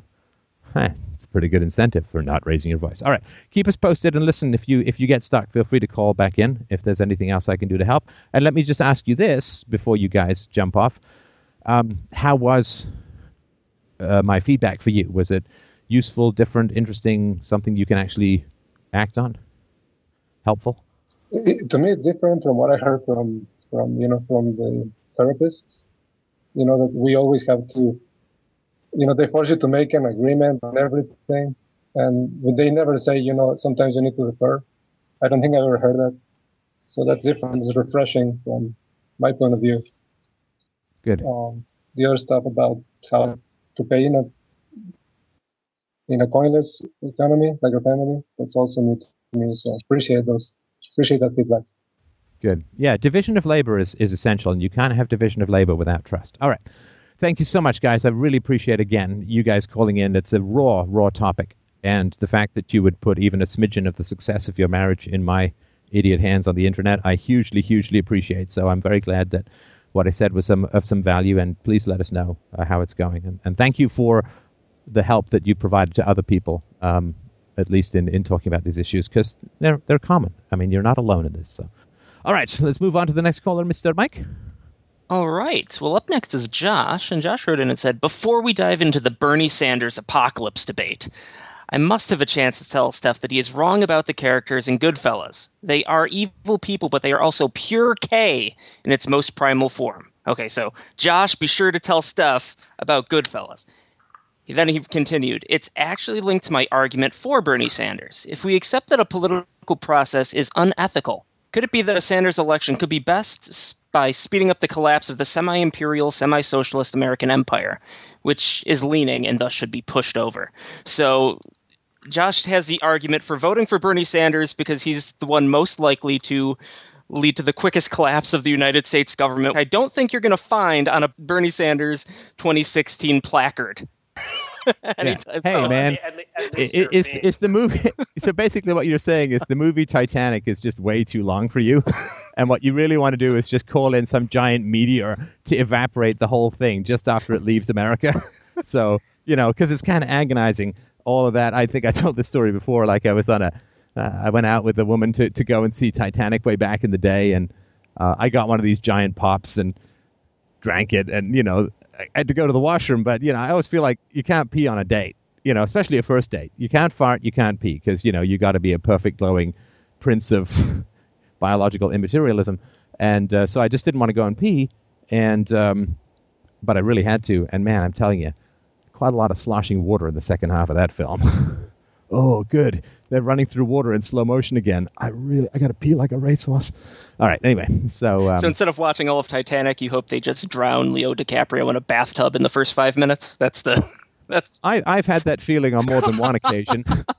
I, I really have. I but, like Leo's movies. Never mind but his global warming nonsense, but uh, but enough about the Great Gatsby and his environmental hypocrisy.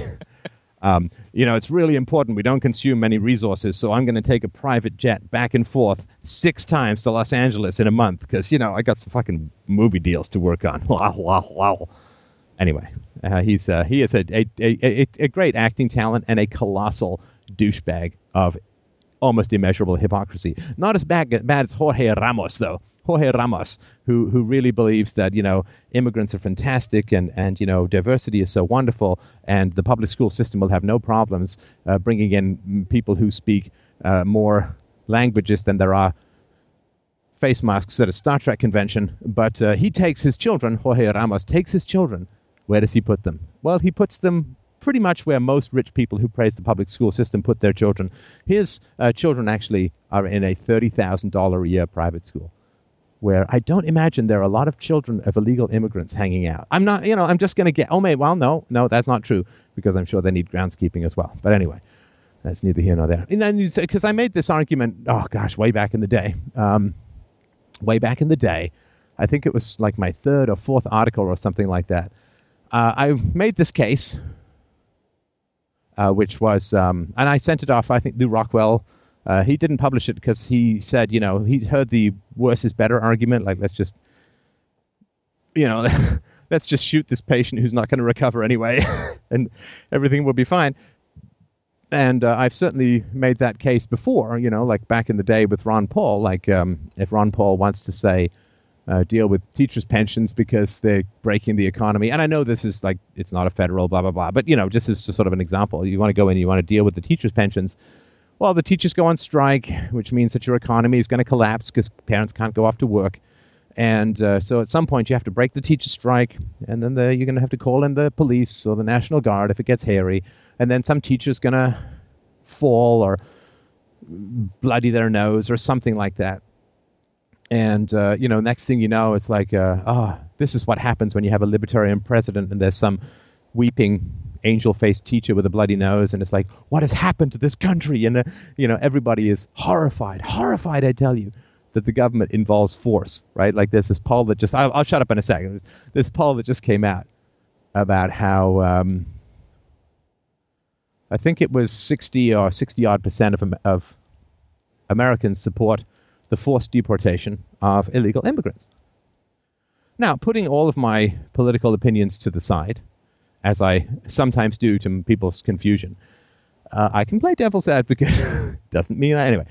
But um, and and forty percent of Hispanics support the forced deportation of illegal immigrants. And of course, the media does its best, staggering backwards, knocking over the China pearl clutching routine of infinite horror. Oh, Stanley. as if as if w- w- the forced deportation that's what illegal immigration means. That's what illegal means. W- what do you mean it's illegal and there's force involved? It's like that's what illegal means. It means the government can use force. You don't pay your taxes, they'll use force to take you to prison and they'll shoot you dead if you resist. That's what it means, people, for there to be a law. Whoa, wait a minute. They're here illegally? And you support force to deport them? It's like yes because well not i don't but but that's the reality of what the government does. You know it's like people saying i really want liquor to be illegal. Wait a minute. You're using force to put people in jail who are using liquor? It's like i i, I don't think you really know what the word illegal means if this is confusing to you. So the fact that uh, there would be force used to deport illegal immigrants and that anybody might be shocked is ridiculous. I mean, the, the people that can't possibly, you can't comment on anything to do with politics if you don't understand that the government has a monopoly on the initiation of force. If you don't understand that, then you're like a doctor who doesn't understand that health is not a ghost that lives in your body. you just have nothing to say. Uh, sorry, Mike got me the facts. Uh, 59% of Americans favor forced deportation of illegal aliens. Even 40% of Hispanics support forced deportation. Uh, and people are like, well, that's terrible. It's like, no, that's statism. Anyway, so yeah, I, I sort of I understand the case that that worse is better. Um, but uh, I supported that case when I was more optimistic about people's capacity to listen to rational arguments. You know, like I started as a public figure, um, I guess uh, just a little under a decade ago. So I've got a decade and you know 120 million downloads and and you know thousands of shows and and dozens of conferences and interviews and like I've got I've got enough experience now that I can say with some credibility that I have a fairly good view of where we are as a movement. And it's not good.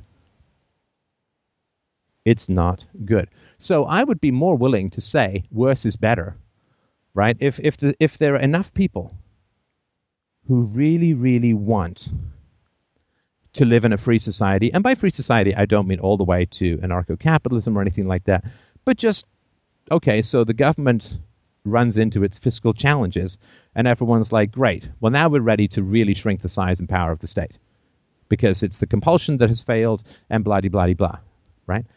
So, like most people who launch themselves into the public sphere, I did so with great energy, enthusiasm, and optimism because it's like, well, I've got some pretty unassailable arguments. Taxation is force, and blah blah blah.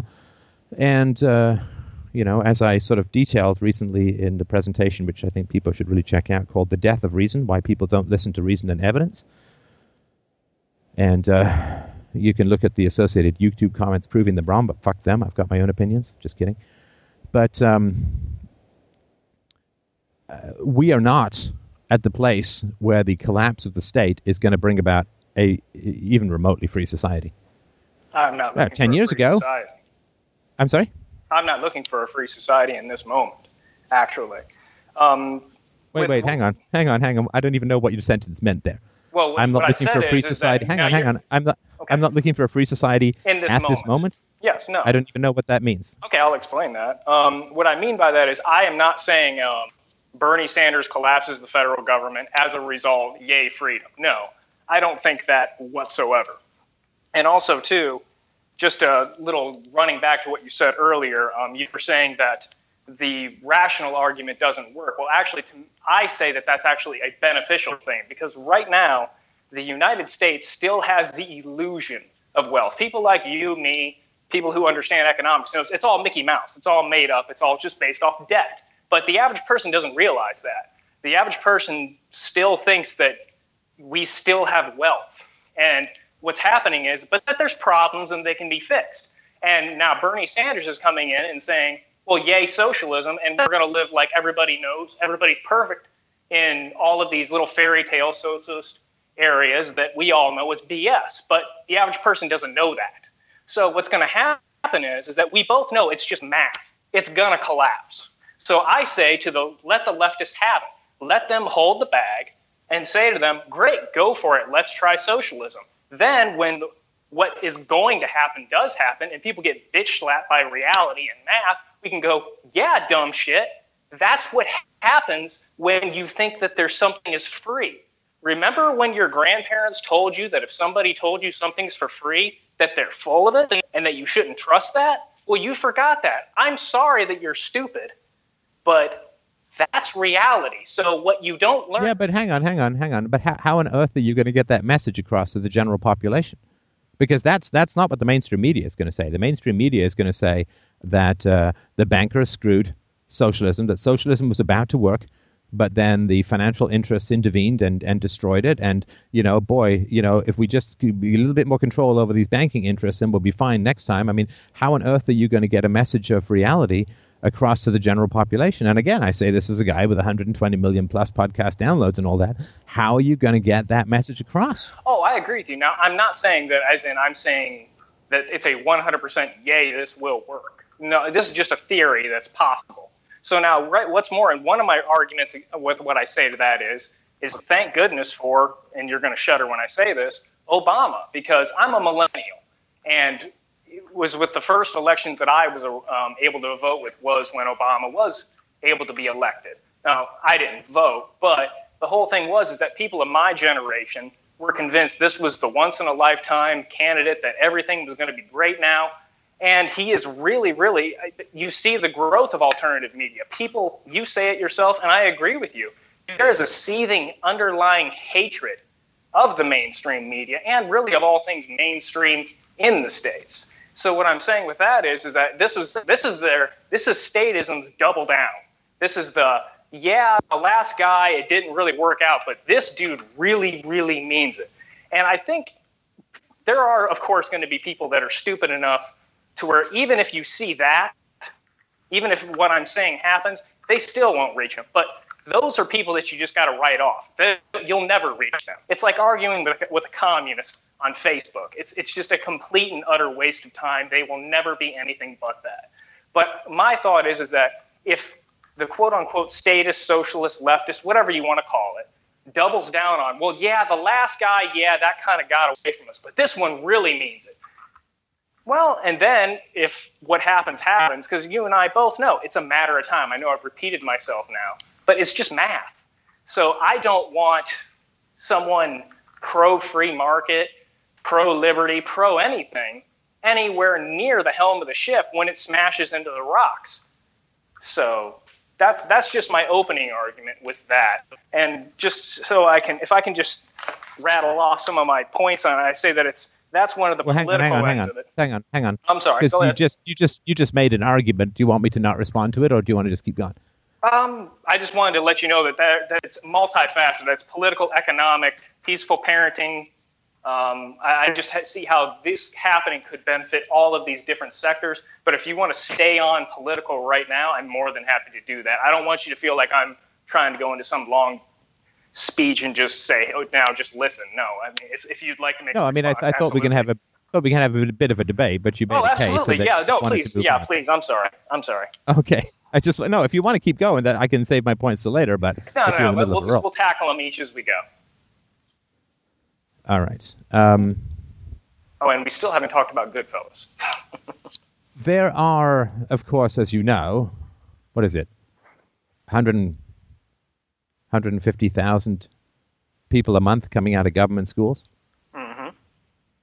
So there's a continual replenishment of state zombie brain sucked idiots coming out of the public school system. And I say idiots not in that they're dumb, it's just that they're propagandized and there's no, you know, maybe it's their fault, maybe it's not, but that's the reality, right? If I never So- do squats, my legs are going to be quite weak. If I never think in school, I'm never going to learn how to. Yeah, absolutely. Well, it's not just that. I mean, because not doing squats, nobody punishes you for doing squats, but you get punished for thinking in school. You get mocked down, you get problems, right? And um, Yes. so it's it's it's punished. Uh, you- You're punished for thinking uh, in, in in government schools, whether they're I was always you know primary, high school, or government yeah, university. Yeah, university is brutal that way.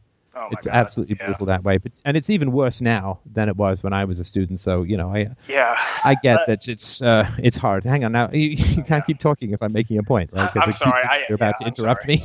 I'm I'll be quiet after, in a sec, right? But we have to. We can't both be hitting the ball at the same time, or it's You're not right. tennis, right? Um.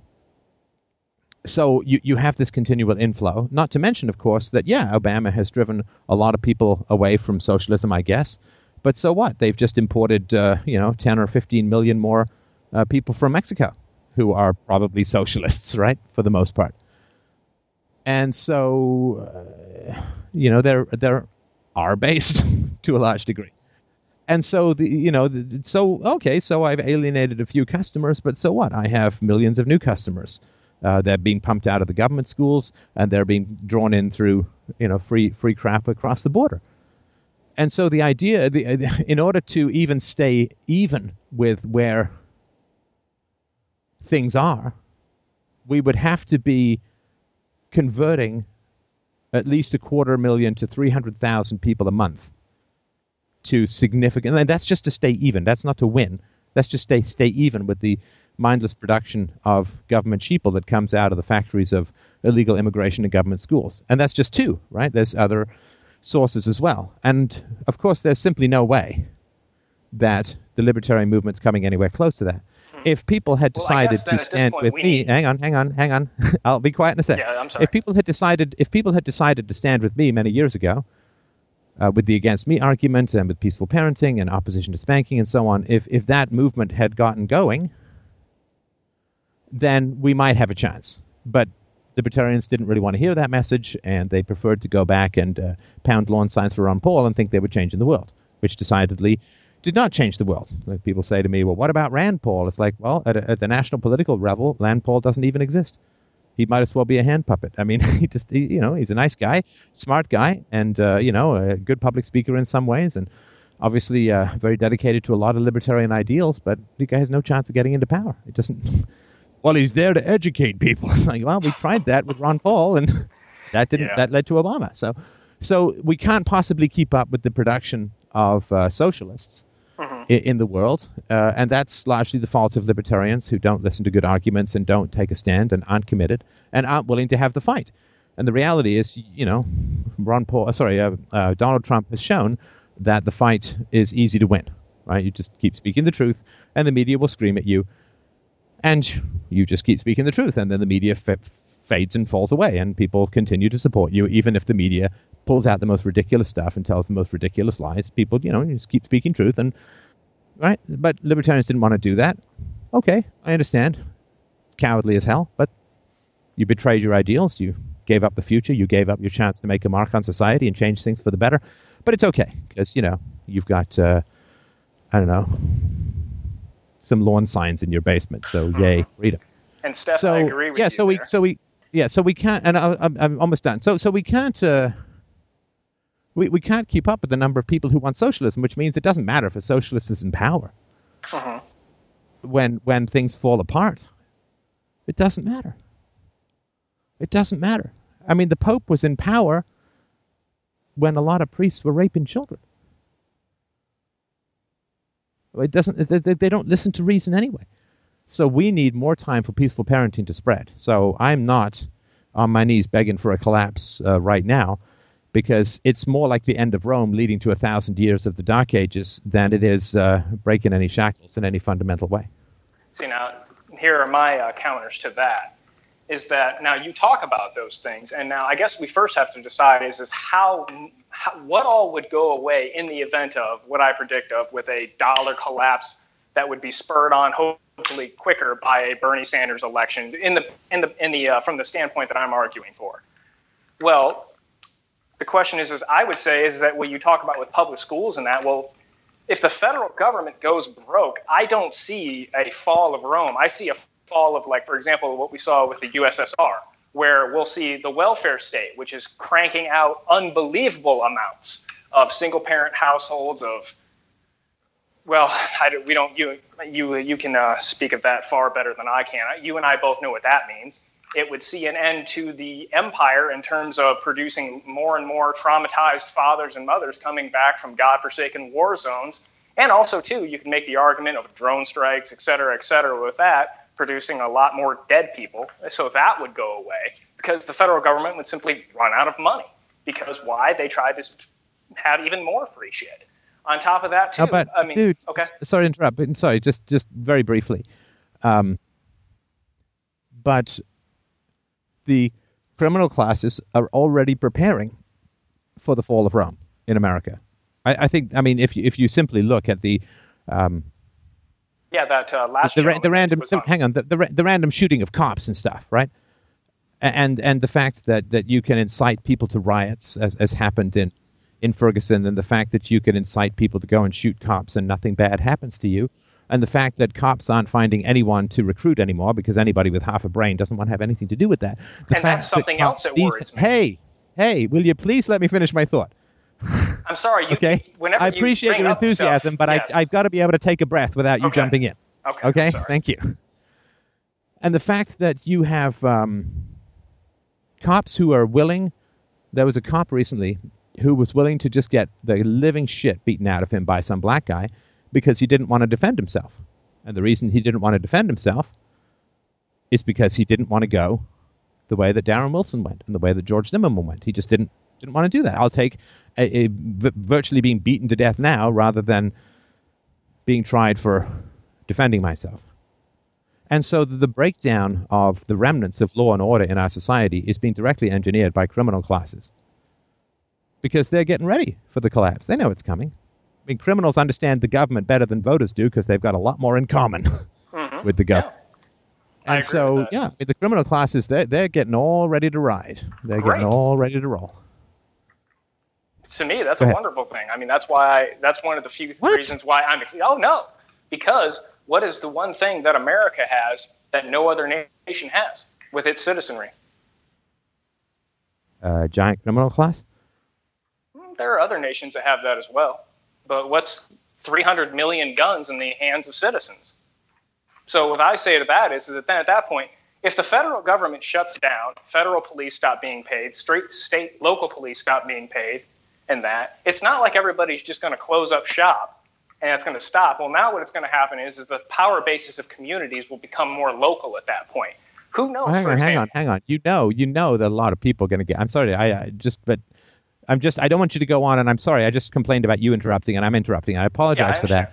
But but you're talking about a lot of people getting killed. a lot of people are going to die no matter what, Stefan. I mean, it's the step. It's you. You've talked about. Okay, but we don't have to say great. Mhm. We don't have to say great. Well, if, if A lot those, of smokers are going to. A lot of smokers going to die from smoking. That doesn't mean great. Well, here, would you agree with this now? Your average person who's on welfare right now is stealing from people who are paying, being forced to pay into the system. The only difference is, is that right now the government's holding the gun to the people's heads as opposed to that individual, right? Just a yes or no. It, certainly, it's theft, but it's okay, legal. it, it, so it is theft. It, okay, depends, so you and I depends what- agree with that. Yeah. So well, now, no, but it's hang on. It's more complicated than that, though, because well, I, I need uh, most finish. people, most people, most people define their ethics by what is legal. Okay, that's fine.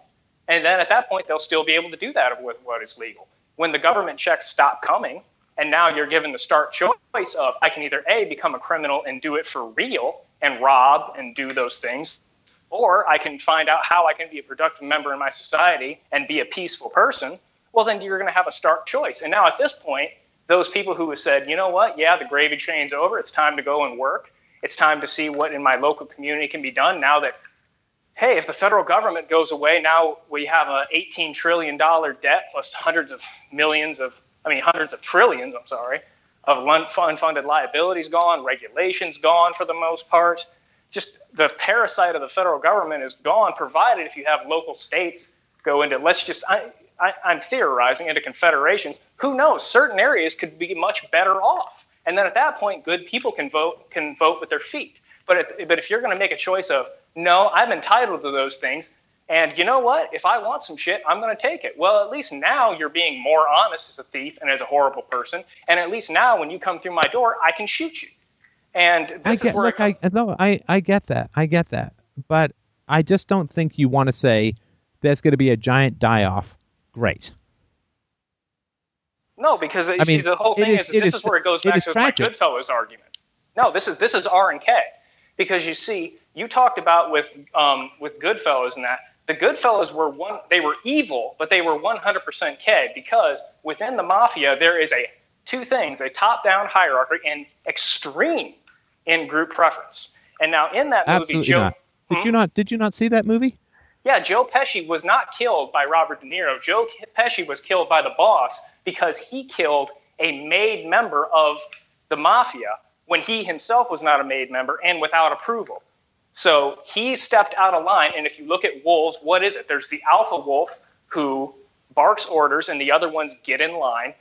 And there's that hierarchy. There's a set rule structure. Well, Joe Pesci stepped out of line, and Joe Pesci, as a result, was killed. And everybody outside. Are you saying? of that, Hang on, hang on, hang on, hang on. Oh my God! Are you saying that Joe Pesci, in randomly shooting the heel off a waiter, is somehow K? No, that's not why. That's not. That's. Oh, uh, you're asking if it's somehow K. I that, no, that's evil. I said that they're K, but that they're evil. I mean, people who are K can also be evil. Well, I, I don't even know what that means because I don't. People- you're claiming people there's who- some people- overlap here. Well, No, I understand the sentence structure. I just don't understand the argument because you're saying you know people who are people who are this can also be that. I don't know what that even means. well, do- but I- well, I now, fail do- to are see- You, are you saying that somebody who is K selected, as with with the uh, argument that you've put forward with your gene wars, that if you're K selected, therefore you are good and virtuous? I didn't say that at all. But Well, what I am I'm, saying, then, then I don't see why okay, you would dude, disagree dude, with my dude, statement. dude, dude. Okay, that's the last chance we've got for this conversation. It's just too annoying. It's too fucking annoying because I'm trying to respond to something you're saying and just immediately blow past me. I'm listening. Okay, so please, like, let's not do this interruption thing. I know you're enthusiastic, and I appreciate that, but it's just too annoying. okay, so it's been a long time since I've seen the movie, but I don't see how K it is to uh, attack your own females. Right? I don't see how K it is to get addicted to drugs. I don't see how K it is to shoot people because you're in a bad mood. And I certainly don't see how K it is for Ray Liotta's character to have an affair because K is pair bonding and investing in your children. And Ray Liotta was not doing that. So I think it's it, I don't think you get the K thing, which is, you know, pair bonding, high investment in children and a minimum of violence. Because wolves they will play fight with each other, but they will not kill each other. Mm, I disagree. Right? Dogs that, dogs Seth. in general, no, they growl and then there's a submission, right? No, you submit when you can't win. if if one wolf challenges the alpha wolf and it doesn't back down, it is a fight to the death for who is No, no, they do back down. They do back down.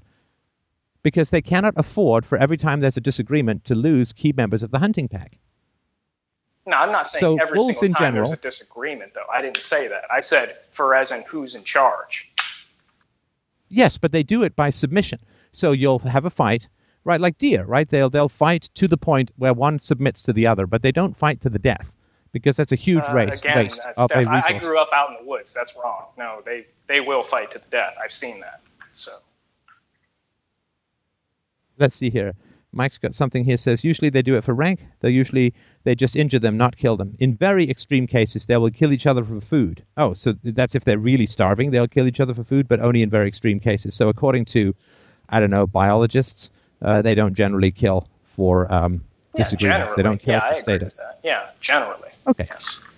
Okay, and um, so I would not uh, say that uh, there's a strong K uh, thing in, but it's not. I don't really. And I, I can see argue that point. I didn't. I didn't. Yeah, I didn't. I didn't. I did not think about those elements that you brought up. Um, I was more thinking about the extreme in-group preferences in terms of you know mafia made members are allowed to do X, the outside people are sheep, etc. But yeah, now that you've said that, I am. I concede I am wrong. Yeah, I agree with you. Well, and to but to to argue your point a little bit, it just sort of reminded me that uh, if I remember the film right, Lee. Um, Ray Liotta's character is lectured to by Joe Pesci and Robert De Niro's characters that okay, he can have some crumpet on the side, but he's got to go back to his wife. He can't leave his wife. Like they they really do focus on that uh, monogamy uh, aspect. So it's just a little bit that goes towards your side of things. Yeah, I just But- always looked at it was that they were more K, but they were still, you know, that's that's when I saw that because. But anyway, like I say, as in no, I, I'm willing to say that in terms of them being as what we would within what you've put forward with the gene wars argument, I'm willing to say no, I was wrong in my thinking of classifying them as K. Just because they have a large in-group preference, and that doesn't necessarily mean, yeah, it, it doesn't. It doesn't. There's not enough uh, there to support that.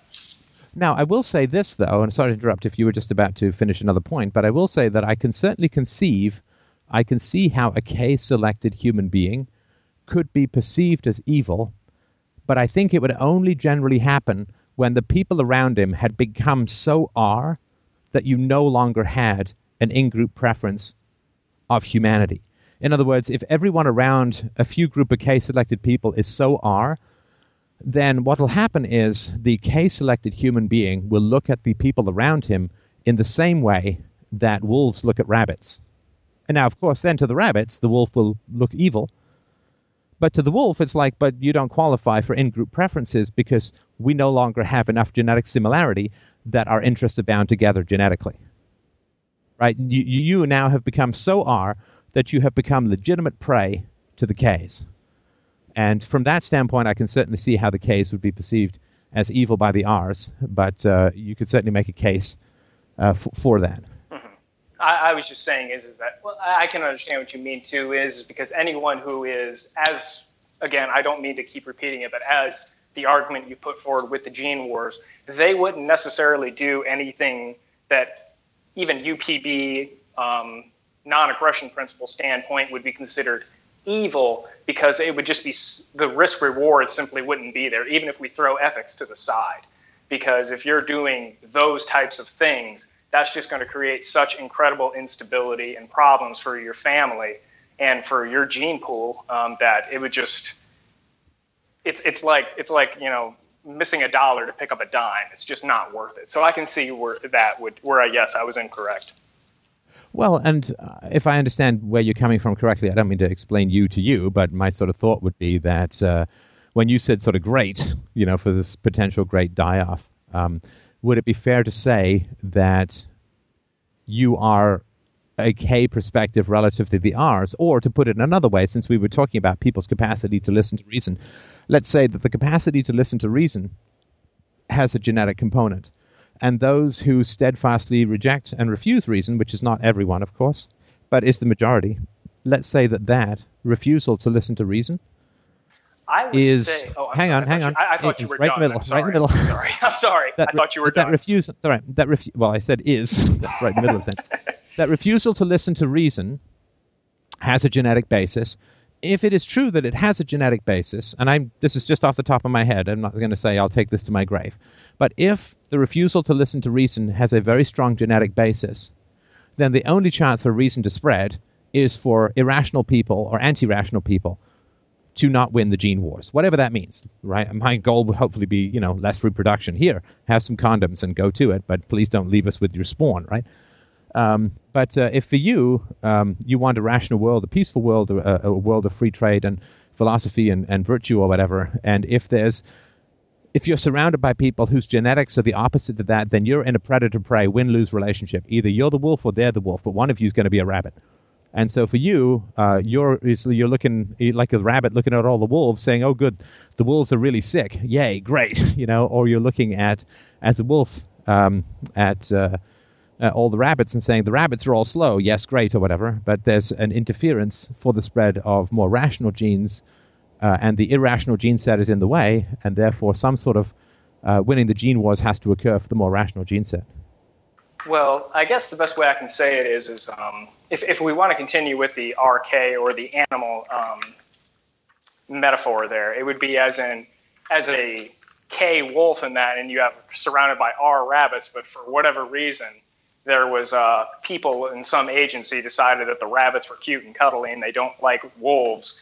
So now every single time the I get hungry or there needs to be rabbits are able to run roughshod over wolves, and that every single time as a wolf you try and let nature take its course, you get a tranquilizer in the ass and tofu because there's this monolithic thing that of course you don't understand as comes in a helicopter and shoots you with a tranquilizer dart. What I'm talking about is is that I guess that we what we never really established was is what I say is that with a Bernie Sanders presidency, and that I see it bringing about a USSR style collapse much quicker. And what I say by that is, is that you have to remember now, I'm speaking purely also from self interest. I am a millennial. I was born into this world and I had zero say in it. Now I'm being stuck with a bill of, of course, all the debt. I'm expected to pay Social Security, which I know I will never receive a dime for because there is no possible way, no matter who's in charge of the system, it'll last that long um, all the other things that I see with that. And so, what I would like to see is, is like I said, in the event of that collapse, in the event of things getting really, really bad, I don't believe, as in it's just going to be some gigantic, horrible uh, Sierra Leone style bloodbath. No, I don't think that at all. Now, will there be that elements? Will leftists finally try and make their 1920s uh, plan of having their hostile takeover and, install, and installing a uh, tyrannical communist government. It just I know I'm using a lot of those propaganda terms, et cetera, et cetera. But what I mean by yeah, I do believe that. But that's also where I sit back and say too is is that say what you want about the founding fathers here and there. That was one very good thing that they did is that there is armed people, and in the event that those people are no longer going to use the weaselly well, there's 50% of us plus one, so now you have to lay down and submit. But the moment that they pick up and try and impose their will in naked violence, well, now honest people can do that. So what I say is, is that first off, from the hopefully, like I used earlier, bitch slap of reality of yes, you went full socialist. This is the result. Hopefully, that'll get people saying, "Wow, that's a bad idea." But also, what's more too is, is that then this giant whack-a-mole hammer of everybody has to do this because we got 50 people plus one to agree with us will be gone maybe in the event, I don't know, I, I don't even really follow that closely with normal news anymore, but maybe Texas would say, no, we are going to secede from the Union because we're not doing this. And you're not going to. The other problem is that I see is, is that the police, the military, et cetera, et cetera, are becoming more and more fascist over time. If it was to happen, if Texas or the West or something of that nature was to declare independence, you're not going to have the United States military marching in there and shooting American civilians to impose the federal government's will. They're, it's just they're they're not going to do that yet. Now, in another 20 years, I don't know. I don't know because I have a lot of friends who are ex-army, ex-marines. A lot of them were special forces, and a lot of them talk to me and say, "I would love to do what I did over there in America. I want to shoot people. I want to do those things, and it scares me." What? These and are your friends? Uh, let me put it to you this way. Yeah, friends was the wrong term. No, no, no. I'm sorry. These are acquaintances of people of friends that I do have. Yes, there are a large number of. If you if you don't talk with people that you disagree with, you're never going. No, to, no, I just yeah. fine. I just yeah. Friends, friends was the wrong term. Yeah, I shouldn't say friends. Okay, me, these people have never been in my home. Let me put it to you that way. Right, right. Um, but that you know, you know of. Yes, that I know of. Yes. yes. Well. And I think, sorry, just just to re, uh, to, to clarify a little bit, uh, looking at R versus K in terms of looking at predator versus prey relationships is not quite, I think, correct. I think R versus K are two subspecies of, of human beings, and it's a fairly well known biological fact that two subspecies cannot inhabit the same geographical area for long. One of them will displace the other and I think it's uh, two like you know the red squirrel and the gray squirrel or whatever. And um, I think it's looking at two subspecies, one of whom is going to displace the other. Uh, is probably the better. I just want to sort of clarify that as a better yes, way of Yes, yes, yes. But just going back to what I was saying before, just from a purely rational calculation standpoint, from where I sit, in the event that there was a USSR style collapse, I'm 26 now. So you may as well figure there would be about somewhere between four to five years of extreme economic hardship before things even could get better. Okay? So I look at that and I say, okay, do I sacrifice those years now? And in which actually, I, like most libertarians, I'm I'm more prepared than anybody else would be financially for something like that to happen. Or let's just pretend for a moment that Trump, or let's just say that our prayers were answered and Ron Paul got in and everything worked out great. Like all the problems that you described by some miracle didn't happen. Well, that means that I still have to pay Social Security and all this debt all my life. So at this point, it's a dollars and cents thing of, well, that collapse, sure, it wipes out my earning potential for the next five years, but I'm saving all this money on a debt that I never accrued. And I have the sweet satisfaction of knowing that the boomers and other older people get stuck with the bill before they die and they don't get to screw me one last time before they enter into eternity. So, yeah, that's that's kind of the standpoint that I'm from. I, the, I guess the best way I can say is I really really love the work that you do, but you're kind of like Batman and I'm the Joker. Yeah, no, I think I see where you're coming from, and I'll tell you, man, this is just instinct off the top of my head and has no philosophical value whatsoever. But I think that um, I think the world is on the brink of something, some big, some big change, some big something. I haven't felt this before, and it just sort of hit me over the last day or two, doing a bunch of research for various things. It seems like a vast amount of crap is coming together or coming to a head at the same time. I think that there is a panic of non postponement that is happening to the world. I think the general population is realizing that there is no more road to which the can can be kicked down.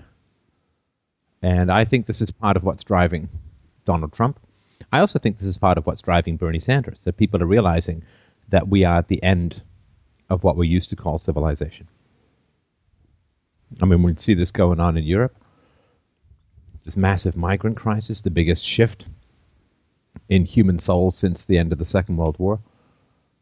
I think that um, I feel it's not a thought. I feel that we are close to something big, which is one of the reasons why I am pushing harder on topics that are difficult for people at the moment, like race, culture, freedom club.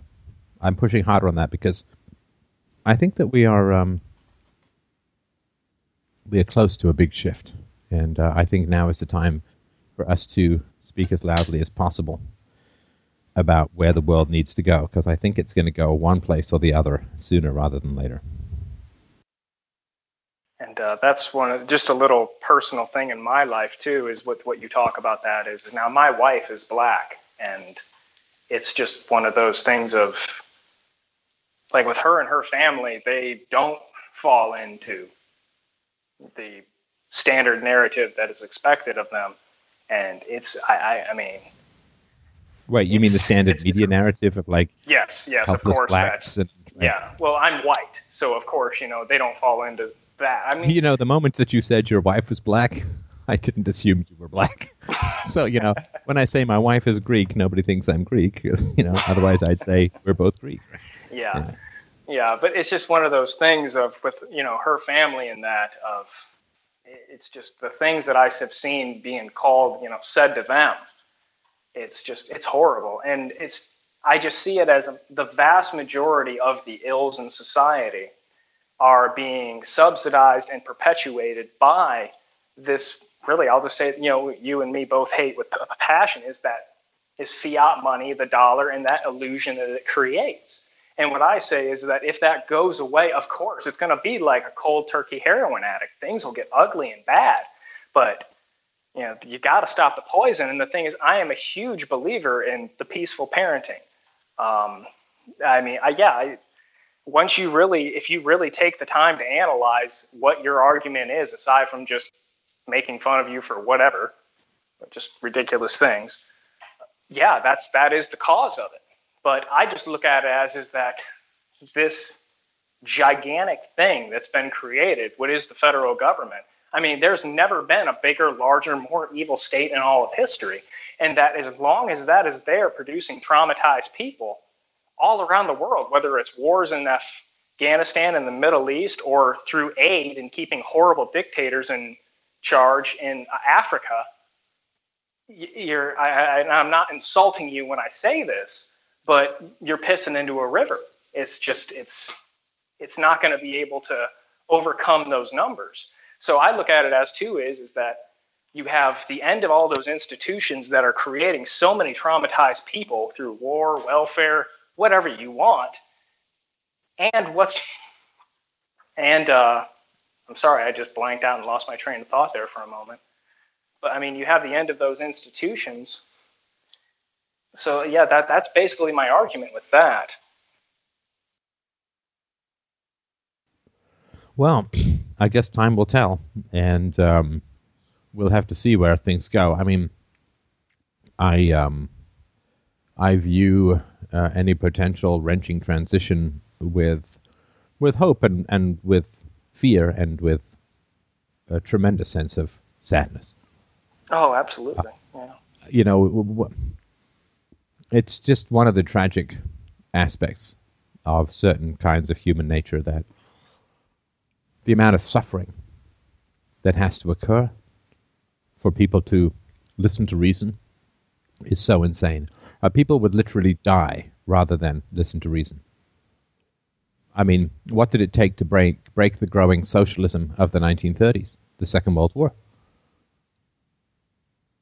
And um, what is it going to take to break the growing socialism of the early 21st century? I don't know. But I do know that it's not going to be pretty no matter what happens. Uh, e- e- even the best case scenario is extraordinarily ugly. And I'll be honest with you, like I say, it scares me. I mean, I, I guess the way that I can describe it is, is that, you know, as the state grows more and more, people become poorer and poorer and more desperate. And that's everybody. And I guess I almost feel going back to our animal reference, like this is back in the ice age in like a, a woolly mammoth, and my feet are caught in a tar pit, and I'm sinking in. And right now, as I'm sinking, I, I see you know uh, saber-toothed tigers or wolves coming around, and you know as I sink, that's like the growth of the state. I would rather face those things of evil now rather than sit back and avoid it, avoid it when my, as my position becomes worse and worse. And I mean, I've I kind of look at the internet as the Gutenberg press, um, printing press, and I personally, and I'm not trying to just flatter you when I say this. I look at you as like Sir Francis Bacon, what he did for science. I believe you've done for philosophy with UPB. And I, yes, I'm not just saying that offhand. I truly understand what that entails. But I appreciate that. I mean, I, and not to deflect it with a joke, but my I think my closest pro- the, the thing I most have in common with Francis Bacon is much like Bacon. I'm quite well marbled. Uh, that would be my. Uh, but I appreciate it. It's very very kind.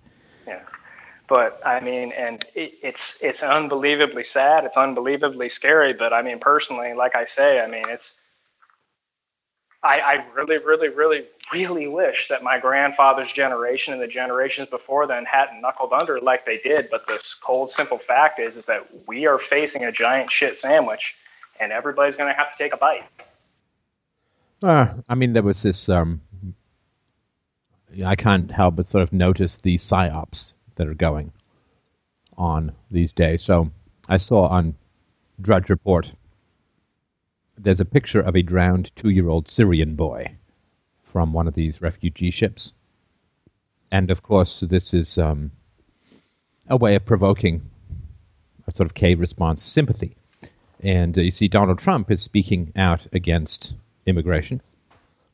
And so now you have to, of course, say that anybody who speaks out in immigration doesn't care about two year old drowned Syrian boys. And so you have to show this body, and you have to show this body being carried. And therefore, anybody who is against these waves of immigrants from anti European cultures coming into Europe, well, you must obviously want the uh, Syrian boy to be drowned. And don't you But- dare say that those Arab nations that are rich with oil money should take one refugee. Don't you dare say that because then, well, I haven't thought of an epithet yet, but fuck you. Yeah. Oh well, I got to tell you, I mean, this whole thing, you know, Jesus Christ, I um, I could go on and on about this stuff, but um, the degree to which Europe is just hated and European culture is just hated around the world until people need something, and then it's like, okay, I know that they're racists, I know that they're xenophobic, I know that they're Nazis, I know that they were colonialists, I know that the white man is evil, but shit, man, I'm really in trouble. I got to get to a white person's country, and it's just like, are you kidding me? I mean, come on, at least apologize. you know, hey, you know, Steph, you're a total asshole. I hate your guts. Oh, listen, man, I'm out of money. Can I borrow some money? I, I really need some. Actually, just give me some money. I don't even want to borrow it. Just I'm, I'm going to come live in your house, and it's like, no, no. Remember, I'm a big asshole that you don't want to have anything to do with. So now that you're in trouble, don't come running to me. But this is how insane the West is, where nobody's even saying, well, wait a second. I mean, there's, there's Middle Eastern countries that are killing Christians and, and hate the West and the great Satan, and it's like, then the fuck do these people want to come to the great Satan? Make up your minds, people. At the Uh, but same that's- time, too, uh, to play, can I play devil's advocate on that real fast? Uh. I can understand too why, especially in areas in the Middle East, why they can be a little bit uh, not exactly keen on Western culture because they're being bombed by its governments. But they, but of course, nobody ever, not even the Western people say, "Well, no, that's our government, not us," because of course, No, they do because there's a, there's a huge anti-war movement in the West, particularly before Iraq. I mean, before the invasion of Iraq in 03, that was the biggest anti-war movement that the world has ever until seen. Obama was elected. Then that went away. Oh yeah, and then the Prince of Peace gets to air bomb whoever the hell he points his uh, crooked fingers at. But um, But those people Well, don't people- care. people All don't understand that the-. The the dead Syrian boy in the in the waters, he is the product of statism. He is the product of statism. So why? Of course, there's the push and a pull for this kind of migration, and the push is that the cultures are disintegrating into internecine violence, right? And that's true in Syria and Libya, and Afghanistan, and uh, lots Kosovo, uh, lots of these countries, right? The, the the the countries are collapsing. And why are the countries collapsing? Because, you see, America wanted to bring freedom to the Middle East. see, regime change. Don't you know? Once we kill Saddam Hussein, it'll be great. Don't you remember those wonderful pictures of people in Iraq and Afghanistan showing their inky fingers because they got to vote, therefore freedom. So the fact is, of course, you decapitate this monster, it just grows two heads. It's a hydra, right? You get rid of one dictator. A dictator is a reflection of people's childhoods. And destroying the dictator does not destroy people's childhoods. It does not destroy their terror and need to Stockholm syndrome with brutal authority figures. It just means that the one you know who stabilized things is gone. And then a new and probably more terrifying authority figure will take the place of the one you destroyed because the authority figure is required by the trauma of people's childhoods. That's number one. So the fact is that people only believed in the Middle Eastern missions, and they only continue to believe in the Middle Eastern missions of the United States because of fiat currency, because they do not have to pay for the wars that they support, and patriotism that is subsidized by counterfeiting is the cheapest form of moral pseudo heroism in the world. So you know, people said, "Oh, let's go, let's go invade Iraq." It's like, okay, would you like a bill for fifty thousand dollars if you support the war? Whoa, hey, let's look at this more critically now. But no, it's like people supported the the welfare state because they didn't have to pay for it, and people supported Social Security because they didn't have to pay for it. And now and people support to pay for Medicare. Yeah, now and now you have to pay for it, and you won't even get it. And that's And why so I want to see it go away. And, but it's only fiat currency that allows for these wars of adventure and horror in the Middle East. Because when everything, when something is free, the only reason you'd oppose it is if you're some weird pacifist. You know, if war is both virtuous and free, you would only oppose it if you just want to let Genghis Khan rape your poodle. You're just a pussy. Right. So so it's like it's like well, if healthcare is free, you know, like this comments I got this burning. Only an asshole would not want American Americans to get healthcare for free. It's like yes, I want to take away everyone's oxygen because I'm just that evil because it's free. Right. It's like hey, if you want to give healthcare for free, go become a doctor and give your services away for nothing. And so it's fiat currency that has produced all of these wars, and it is fiat currency that is producing all of these immigrants because the immigrants, people's taxes aren't going up proportionate to the number of immigrants coming into the country because it's all being paid for through fiat currency. So fiat currency produces the wars which arm and destabilize the regions and decapitate the existing dictatorships where you get a hydra of new dictatorships. Fiat currency arms the war that destroys the host countries and fiat currency creates the incentives to move that draws people across borders. So it is fiat currency that is responsible for the two year old Syrian boy dead in the surf. And everyone thinks that what we should do, you see, is we should bring more immigrants in, which will be paid for by more fiat currency. And what that will do is mean that more fiat currency is available to start wars, and more fiat currency is available, available to pay for welfare. What that means is that more people will come across these waters, which means that where you had one Syrian boy drowning, you will soon have 10 or a 100 or a 1,000. And people will not understand that relationship, and they'll say, well, what we need is more generosity, because apparently there's just no amount of bodies that make people wake up to the evils they support. and that's why I want Sanders opposed to Trump because let's say that Trump, Trump, let's say that Trump gets in with his tax plan and he makes things better. Let's say he puts more money into people's pocket. Let's say that for whatever reason he's able to hold off, make make the system last another eight to ten years. Let's just say that. Well, then it's like you're saying. Now we're having more dead Syrian boys. Now, as as opposed to if Bernie Sanders gets in there and collapses the system, and we have ten Syrian boys within a day, Whereas with Trump gets in there, now we have two dead Syrian boys a day, but over 10 months. So Well, we'll a- see. It, it's, the, We'll it's, see. it's the band aid question. And, and yeah, Yeah. yeah, I mean, I'm just arguing as in it would be better. Yeah, I, I'm. Of course, you and I have no control over any of that. You know, one of us can't vote and the other one won't. So you know, it doesn't. I can, matter. yeah, I I can see the argument uh, for it. Um, to me, uh, you know, I, I, I you don't, you're not a dad yet, right? I'm. Uh, we're me and my wife are trying right now. We, uh, Yeah, we just, okay. you know, we just got married. So uh, you know, it's- it's one of to those which you think a collapse is imminent, right? But uh, as a dad, and this does, you know, I, I hate to pull the D card, but you know, as a dad, uh, I'm I'm okay with another eight to ten years of stability, because then my daughter's an adult, almost. But So, that's all right, man. I got to move on to the last Okay. caller, but I really appreciate the call and thanks so much for uh, complying with the request for non-interruptions. That was much better. I really appreciate that. I just yeah, just need to settle down. Thank you for your time. Thanks, man. All right, thanks, Josh. All right, up last today is Scott, who's been on the show before uh, from one of our more noteworthy calls. An atheist apologizes to Christians. That show, if you remember it.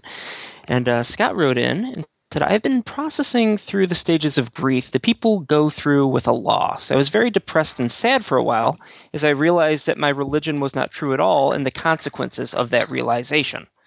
Now, as I am figuring out what it means for me and my family to not believe not believe, while they do, I am angry at the very real situation created by nonsense stories. When I hear the faith first mindset, really a confirmation seeking mindset that ignores the origination of a claim and demands belief first, I am disgusted at how easy it is to trick intelligent people. I am angry that my religion has been such an abuser, enabling, self serving organization, only speaking out against abuse with vague criticisms against either everyone or no one due to their vagueness. I am angry that within a year of my 40th birthday, 16 years married, with teen and younger children having to navigate such a heart wrenching situation, that it is ultimately about nonsensical stories, bogus claims, and original corruption. How do I channel this anger to keep it from seeping into my relationships?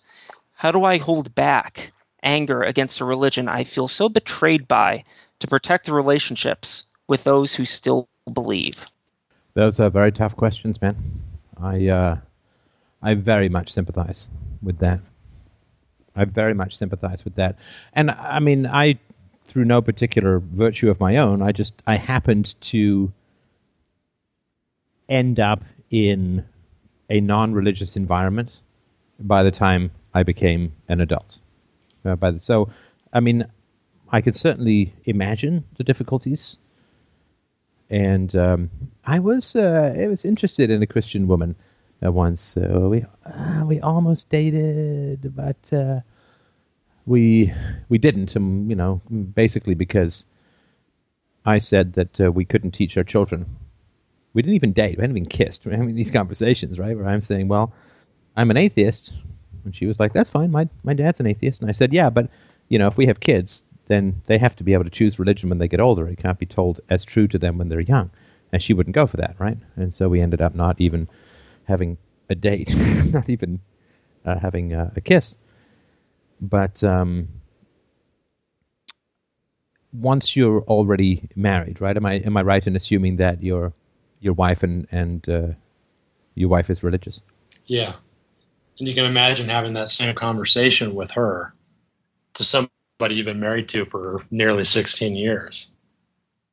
It's and there's there's so much wrapped up in it too. I mean, the biggest thing for the, the biggest thing for me is that I'm realizing all this about my religion at the same time that I'm also realizing like how unbelievably sexist my upbringing was against me as a boy and against me as a man.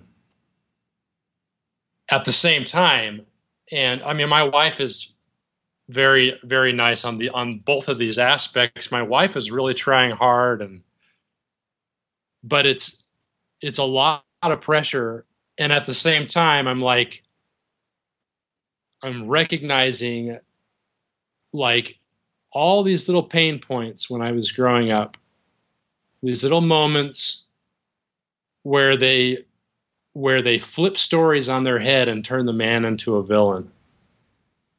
Hmm. That stuff, like the more that I hear it, the angrier I get. I hear it. I hear it so often. It's like this bell ringing. And and and this is and and this is very counterintuitive to people because people tend to think of Mormonism as being very male centric because of the whole priesthood thing, and uh, you know, women, women cannot uh, have high up high uh, cannot have the priesthood, therefore they can't be like the leader of the church and all that stuff. But people don't understand that the priesthood against us peons is used as a way to get us to submit and I see this so much I see it everywhere. Like when I when I was a kid, I remember being told that the reason why men had the priesthood and women didn't have the priesthood was because women were naturally closer to God and men needed the priesthood for that. Right. Right. And I was just like, you know, and now that I look back on that, I'm just like, I'm disgusted that they would tell somebody like that, that they would tell me of all people. I, I grew up in a, in a just absolute um, crazy woman controlled household. And they're and they're telling me who's ha-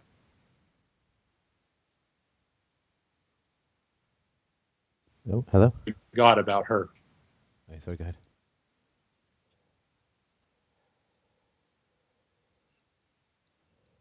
I think we lost uh, the last part of what you were saying, Scott.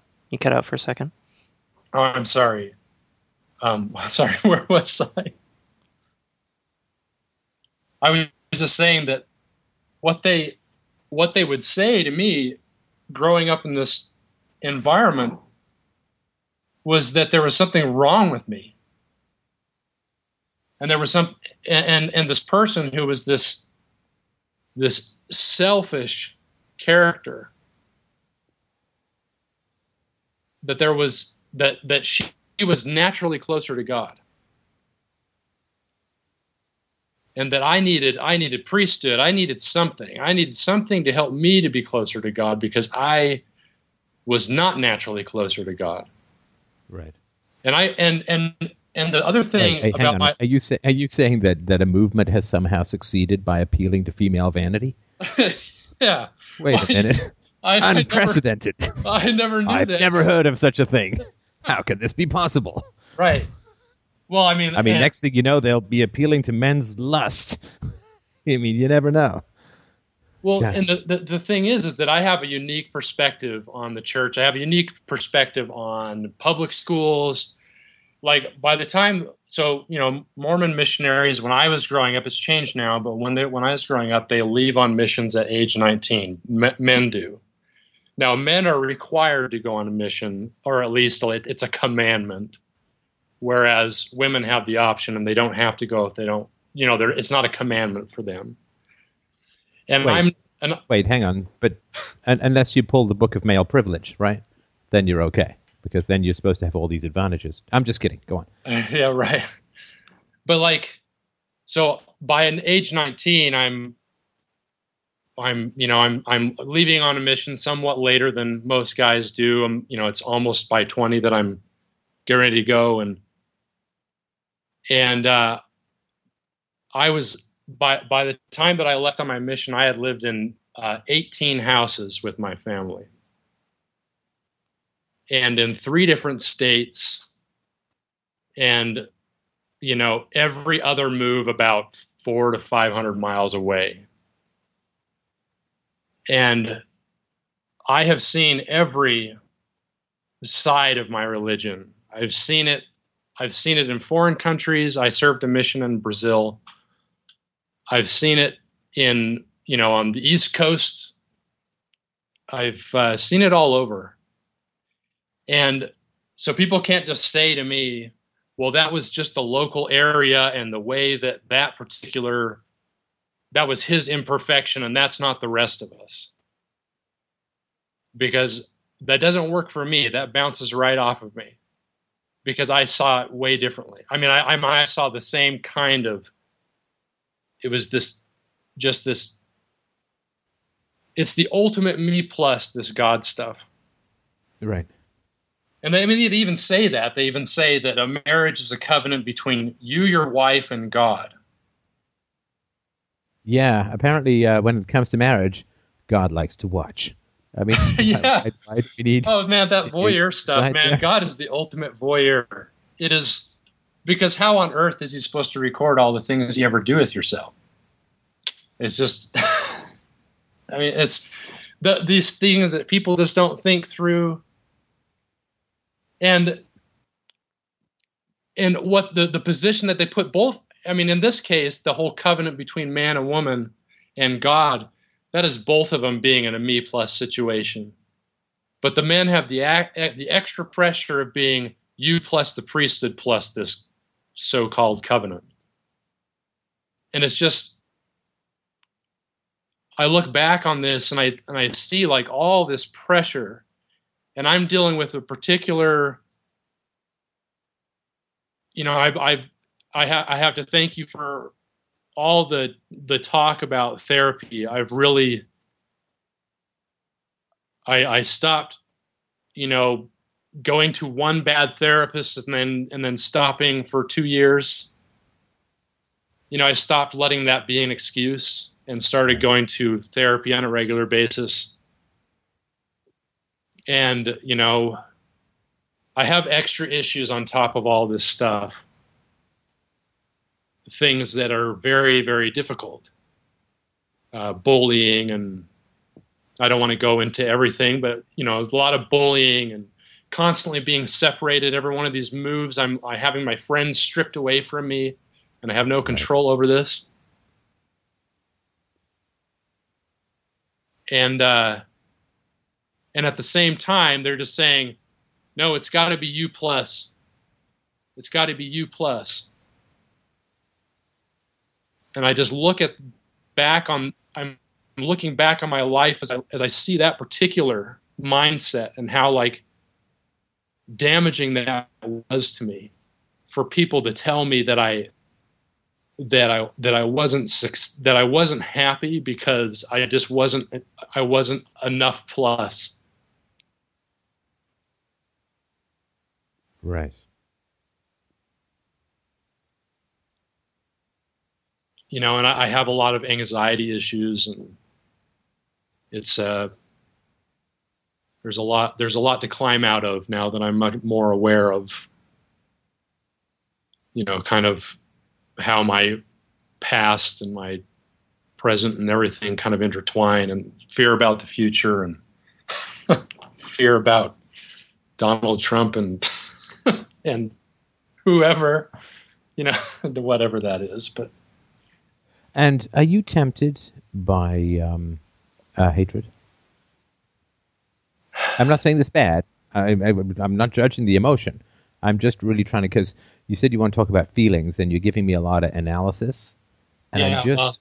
are you are you like when you look at your history and what you were told and the degree of falsehoods you were given and the degree you know you really put it beautifully and you said the amount of problems caused by false stories by silly stories yeah what is your relation your emotional relationship to the people who told you all of this stuff uh, the hardest thing for me um, I try not to get into it now. I'm I'm an analysis junkie. I actually do no, that. No, no, yeah, forget the analysis. You can do that. Yeah, yeah. with anyone, right? But yeah, right. What are your feelings about I what uh, you were told?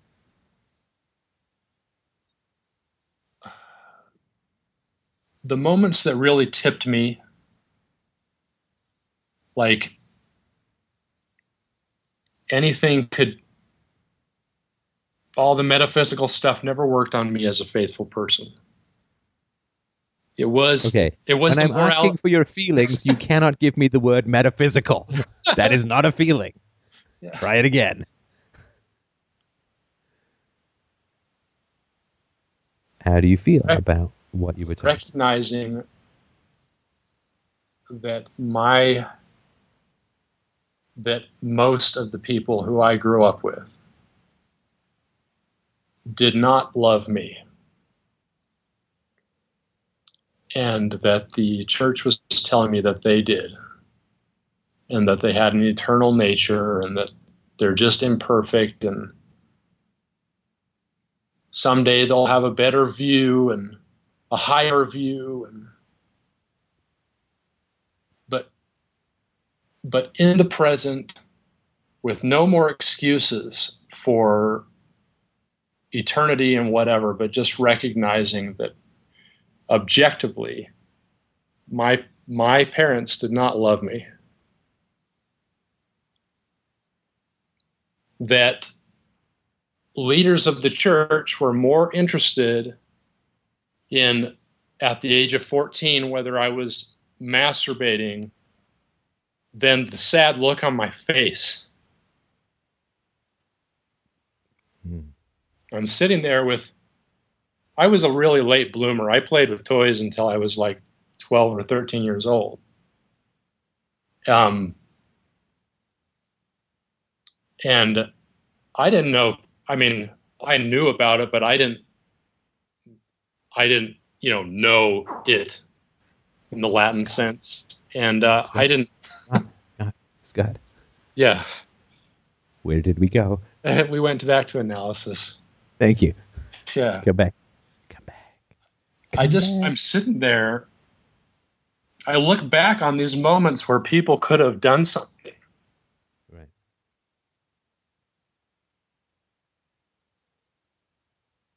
They could have people could have seen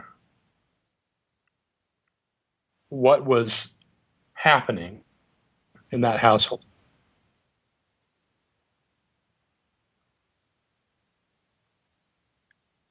And they didn't do anything. And this was at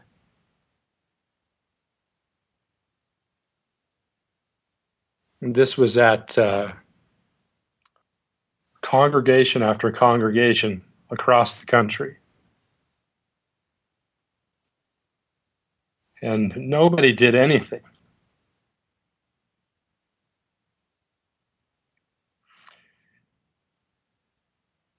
When you, I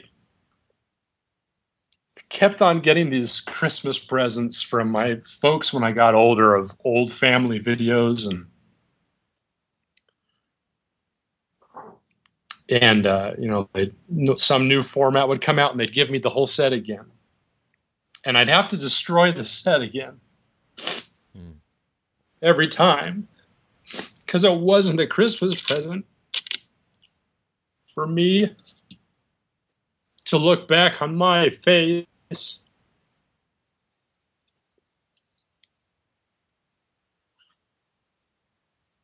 In most of those videos they see they see someone age six struggling with the alphabet and they just think it's cute that he's trying but i know what was in my heart at that moment And what was in your heart at that moment?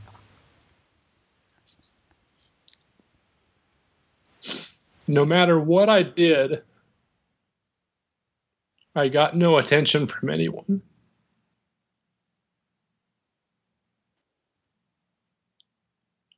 and i was shut in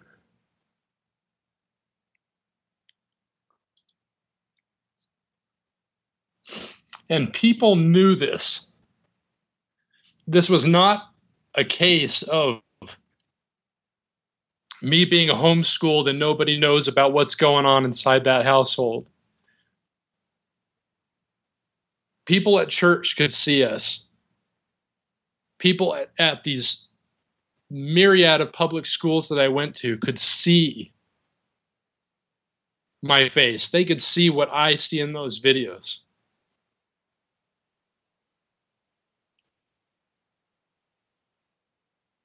So when I now have the internet at my at my beck and call, and I can now go back through all those old talks that were coming from church leaders in that time. What are they saying about? Here we are. We're talking. We're talking about an, an institution that is there to help the family morally. This is their job. This isn't like a side job for them. This is the purpose of this is their stated goal. And they don't say anything about it. There are two talks in the 1980s when I'm growing up that talk about it, and they're all like, well, maybe, kind of, sort of, possibly, it's a bad thing. And then nothing, no one ever says anything definitive about it. And that's the end of it. And there's no, there's no there's no mormon.org for you to go up and look up these talks later on and ruminate on them or anything. They're out of sight and out of mind. And and and what were these people doing? they're focusing on whether or not a late blooming 14 year old is maybe possibly masturbating.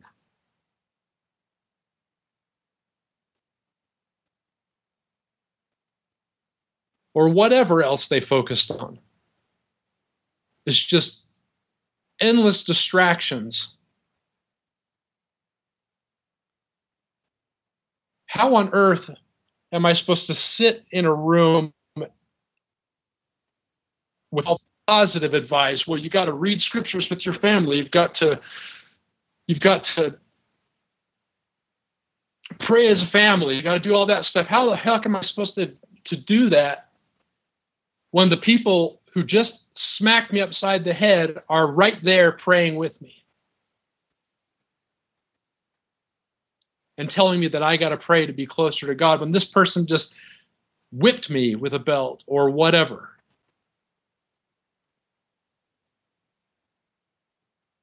So you go back to church. You've got I've got that look on my face. I see it in those old videos. And no one says anything.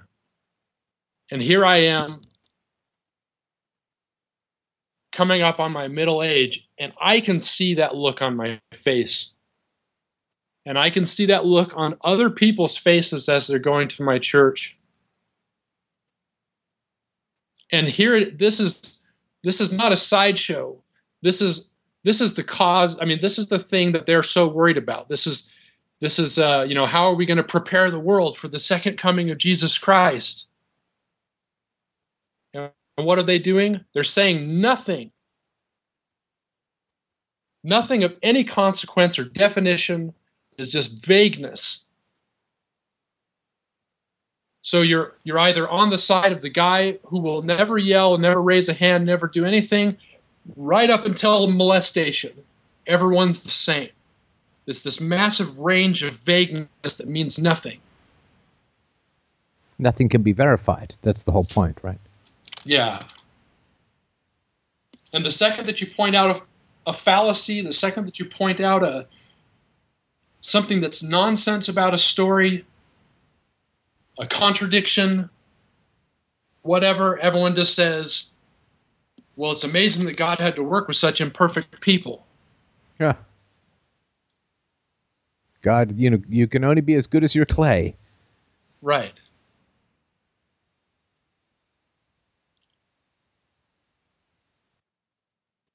You know, and the, and the stuff that really ticks me off is now that now the Mormon church is having to respond because they, they can't control the news anymore. They can't control what gets out there about Joseph Smith or whoever. Right. So they're having to respond and they're finally doing it and they're final but it's all just more vagueness. It's like, hey, we already said something about that. And, you know, that's just, you know, you married a 14 year old because that's just how things were back then and all this I mean just just total garbage. It's just dismissiveness and it's amazing that God has to work with such imperfect people, sort of crap. Right. And it's like, well, at what point does the perfection, like this, the imperfection, dis finally disqualify you from this position? At what point do you cease being my moral instructor because 30% of your wives are teenagers? Right.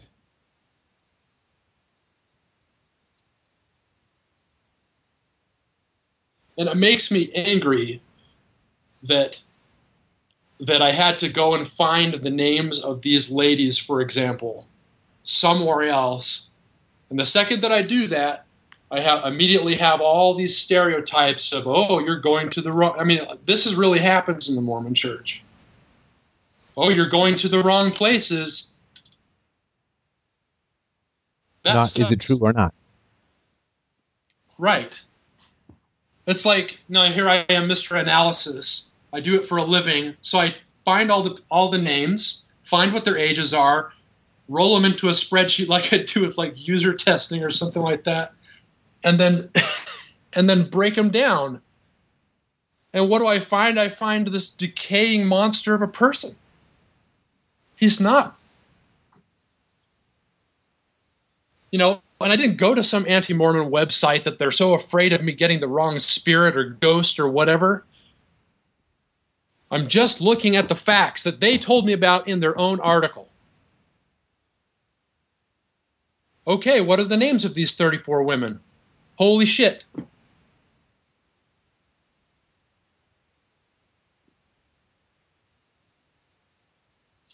Everyone talks about polygamy in the Mormon church.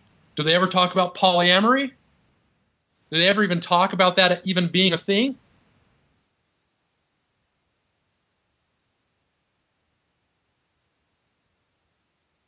It is just all this stuff that is hidden from you. You have like revelation after revelation coming out in the news, pictures of some artifact from back in the day that most people didn't even know even existed, didn't even know that was part of our mythology. Everyone's like, what the hell is that little rock thing or whatever? And what I want what I want to know is it's 2015 people.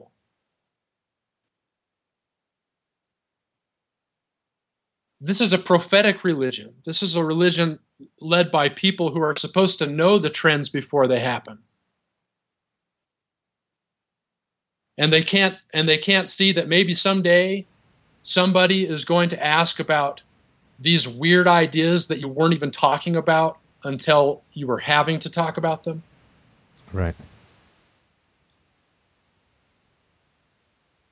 And then they say, well, that's probably the reason why you're losing your faith is because you're asking all these questions. well, yeah. Yeah, hell yes, it is.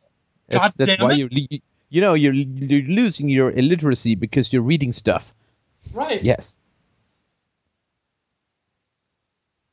The thing is, is that like I still feel the same way that I felt in the last call, though I'm not as not as deep I'm more in the anger stage than in the depressed stage, but I still but I still need a place to raise my kids where they're going to be surrounded by the young girls that are that are going to be a good a, a good community for them not to engage in things that are going to destroy them. But that's that's more the i mean outside of living in some godforsaken ghetto that's you as a parent will keep them safe from that. Right. Well, and I still have to, I'm still in a by faith relationship now. And my wife never saw this coming. And I have to deal with that feeling of her her very legitimate feeling that she, she doesn't understand where I'm coming from. And she has to go through the same stuff that I had to go through, and it was hard for me to go through it and it's still hard for me to go through it. And you know, to her, I think very legitimately feels like feels like a betrayal of some kind. Right. And I've had to I've I've had to explain many times that I damn it, I keep on getting into the analysis. I'm just what I get the anger. I get the anger for sure. Like for me, like belief is involuntary. It's like forgiveness. In fact, it's a forgiveness is a subset of belief. Belief is belief how I, I I cannot choose to believe in this stuff. It's too late. Right. I did not close my eyes enough to believe in this anymore. And I've always been inquisitive, but on this issue, I couldn't, I could never dig into it. I always, you know, falling back on the confirmation bias because it was so easy because it confirmation bias did not threaten everything that I hold dear. But I, I still go back to this to these experiences growing up and how this people sat there and watched it happen. And I and I, I I can't I look back on some of these people. I can see their faces. I would go on camping trips with some of these people as a Boy Scout or whatever. I, I was not terribly active in Boy Scouts, but I, I saw these people a lot, and these people saw me a lot, and they, they just didn't do anything. And it's just like, well, what the hell good are you? What good are you?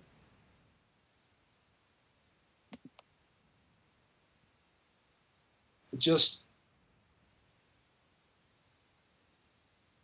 I mean, I was, I was despairing when I was an early teen, and then I was angry as hell when I was an older teen.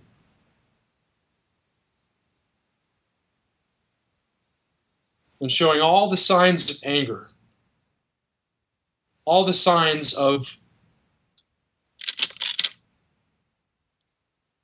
getting older and realizing that all the adults around you are not doing anything. But I don't have the language for this. I don't. I don't. I, I, I can't express the anger, so it comes out in long hair. It comes out in a believe it or not, I had a mouth like a sailor. It comes out in every kind of every every kind of way, except for the way that it should come out, and that is that is a responsible adult beckoning it out of you and asking you, "What the hell is going on? What is the matter?"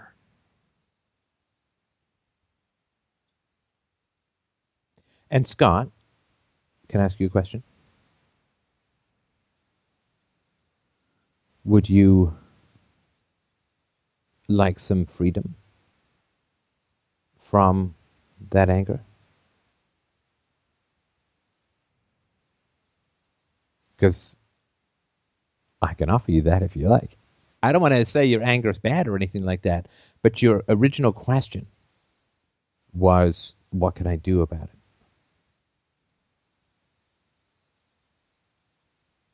And I can free you from the anger if you want.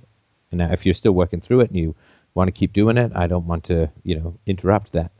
But if you want to put it behind you, you can. I'd really like to know that. Are you ready? Yeah. This is going to be me talking a bit. Sure. Please feel free to interrupt. okay. But uh, but you might want to get comfortable.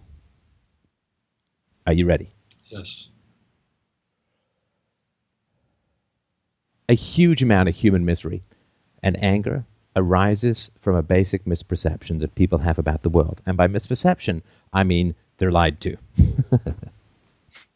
Yeah. Lied to. And there is no institution that will ever have any fundamental interest in you except as a profit center. That sounds like very abstract. So let me be clear on that. We all understand this with business, right? You know, you go to Starbucks, it's like, we're a family. no, you're not. No, you're not. Because if you work at Starbucks, their only real interest in you is as a profit center. There's nothing wrong with that because it's a business. That's their job. I mean, Steven Spielberg has a lot of friends, I'm sure. But he doesn't cast his friends to be leads in his movies unless they happen to be very bankable actors, right? I mean, he's got friends who aren't Tom Hanks. He doesn't put them in his movies. Because, with regards to making movies, the interest that the studio has in Tom Hanks or Steven Spielberg or Chris Pratt or whoever is as a profit center. If you go and work at some corporation, you have to make the money. And that doesn't mean you can't chit chat with people and you can't play Nerf ball and you can't play Quake on their servers. But fundamentally, their only interest in you is as a profit center. Now, do you see where I'm going with this?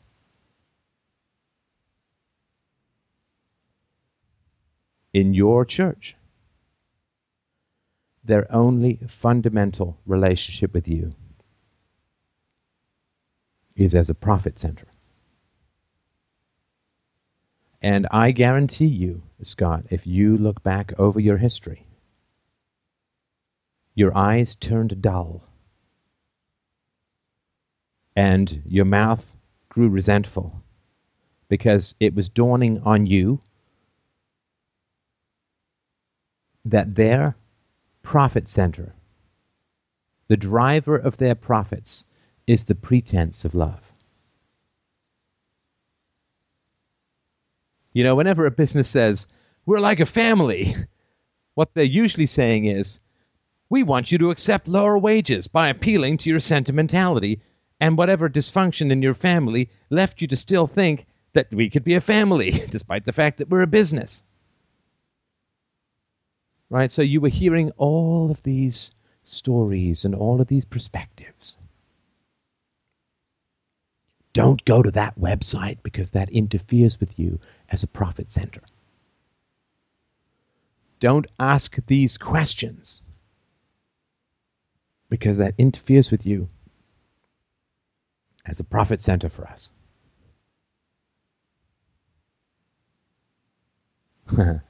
it's a wonderful irony of language that at the center of every religion is a prophet. yes. I don't think it's even accidental that the word is used as a homonym.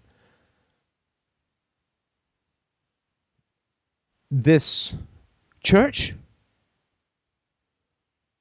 was an institution. As an institution, it has no interest in you except as a profit center. And everything that is said to you is fundamentally driven by that fact.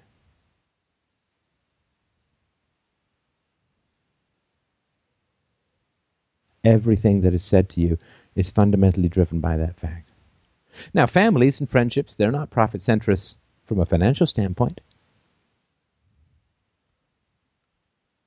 Extended families, grandparents, charging you rent, and charging you for meals, and you don't have to buy their time. You don't have to give them a tithe. So wh- wherever there's not money changing hands, the fundamental fundamental relationship is not as a profit opportunity. But whenever there's money changing hands, then the fundamental relationship that the institution has with you is as a profit center. And the fact that people delude, that they're lied to about it, and then they continue to delude themselves about it, is remarkable. And I think that people's unhealthy relationship to the free market has to do with the fact that the free market won't give them the love they didn't get from their parents, but expects to deal with them as mutually advantageous, dry calculations of mutual utility, as the phrase goes. It's not about feelings, it's about profit. And now that's fine if you've grown up with a loving family and you have a loving family and you have loving friends and you have great relationships, then you're not shocked and appalled by the fact that there's a profit motive at Starbucks. but if you grow up without that love, then you're hungry for it. Uh, you yeah, want that I- love. I was a Marxist when I was a 20 something. You want that love. You want the love of the proletariat and the collective. Yeah. And you want the love of your fellow travelers. Yeah. You know, why why do people care so much about Bernie Sanders? Because Bernie Sanders will give them what their parents didn't. Children should get free stuff. Children raised in dysfunctional environments did not get the physical, emotional, spiritual nutrition and services from their parents. And so when some kindly old Dodger comes along, I meant to say codger, but Dodger, artful Dodger is probably better when some kindly old contra comes along and says, You should get some free school. You know, I'm here for you. I'm going to get you some free health care because you deserve it. I'm going to make sure that you get paid well. I'm going to make sure you're taken care of. Now, to somebody with real, loving, kind, supportive parents and friends, they're like, ew, get away from me. I have that already. Thank you. I don't need some old creepy guy from Washington to offer it to me. I'm okay. Thanks. You know, it's it's like if you're a millionaire sitting at Starbucks and you got an empty coffee cup and someone comes along and puts a dollar into it because they think you're begging, begging, you're like, "Thanks. Please take the take the dollar back. I'm okay." But if you are in fact hungry, somebody gives you a couple of bucks, you're grateful because you're you're hungry. You you need. And so people who grow up without love and support and care and concern from their parents then end up with these unholy relationships of need and manipulation and pathology with institutions. And this is why people get so angry at corporations. Corporations just a legal construct. It's you know, just a bunch of people. Oh, they're evil predatory, sociopathic. Ah! Why? But because people have this hunger for their institutions, their countries, their political parties, even their bands. Oh yeah. Something as inconsequential as I sing this way, not that way. Massive Marxist loyalty to Green Day at all times. And so the way to, for me at least, and I, I think, you know, I made some bold claims at the beginning of this, this little speech, so hopefully I can uh, promise a landing and fulfill. But we do not get angry at the lion for being a lion.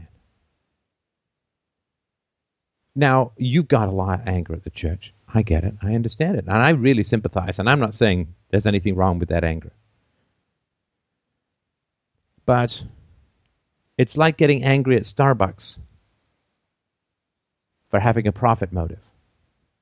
It's only because you separate that particular institution from another money making institution that you are angry and outraged. Anger fundamentally is driven by a perception of hypocrisy.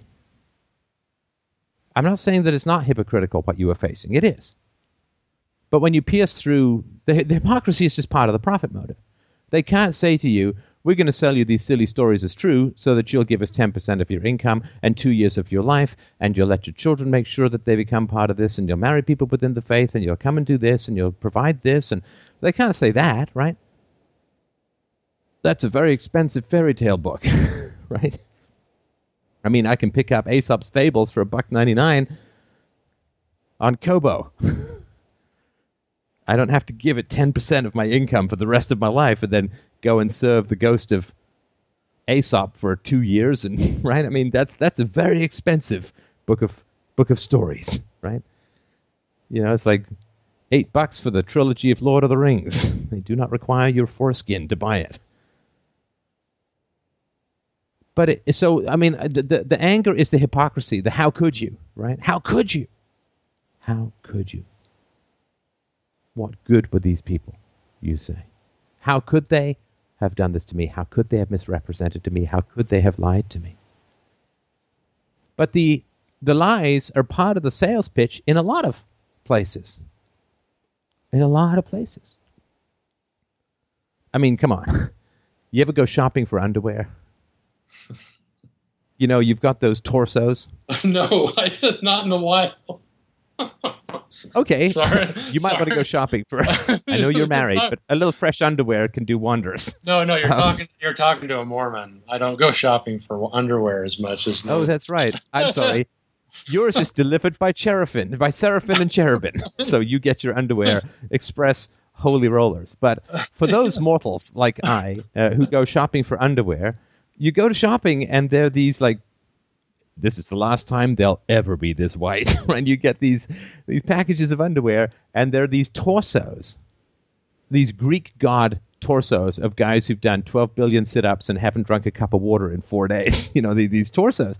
You know, of course, that you're going to put you're going to put the uh, the underwear on when you get home, and you're going to wear it around, and you know you're not going to look like that guy. He's not going to. You're not going to look like those torsos, and um, a few more folds in my ripples, and you, you just know it's not. It's you're going to get that little bit of back fat. You know, I'm pushing 49 now. You're getting a little bit of back fat going over the elastic on the back, and you know it's just tiny muffin top. It's just the way it goes, right?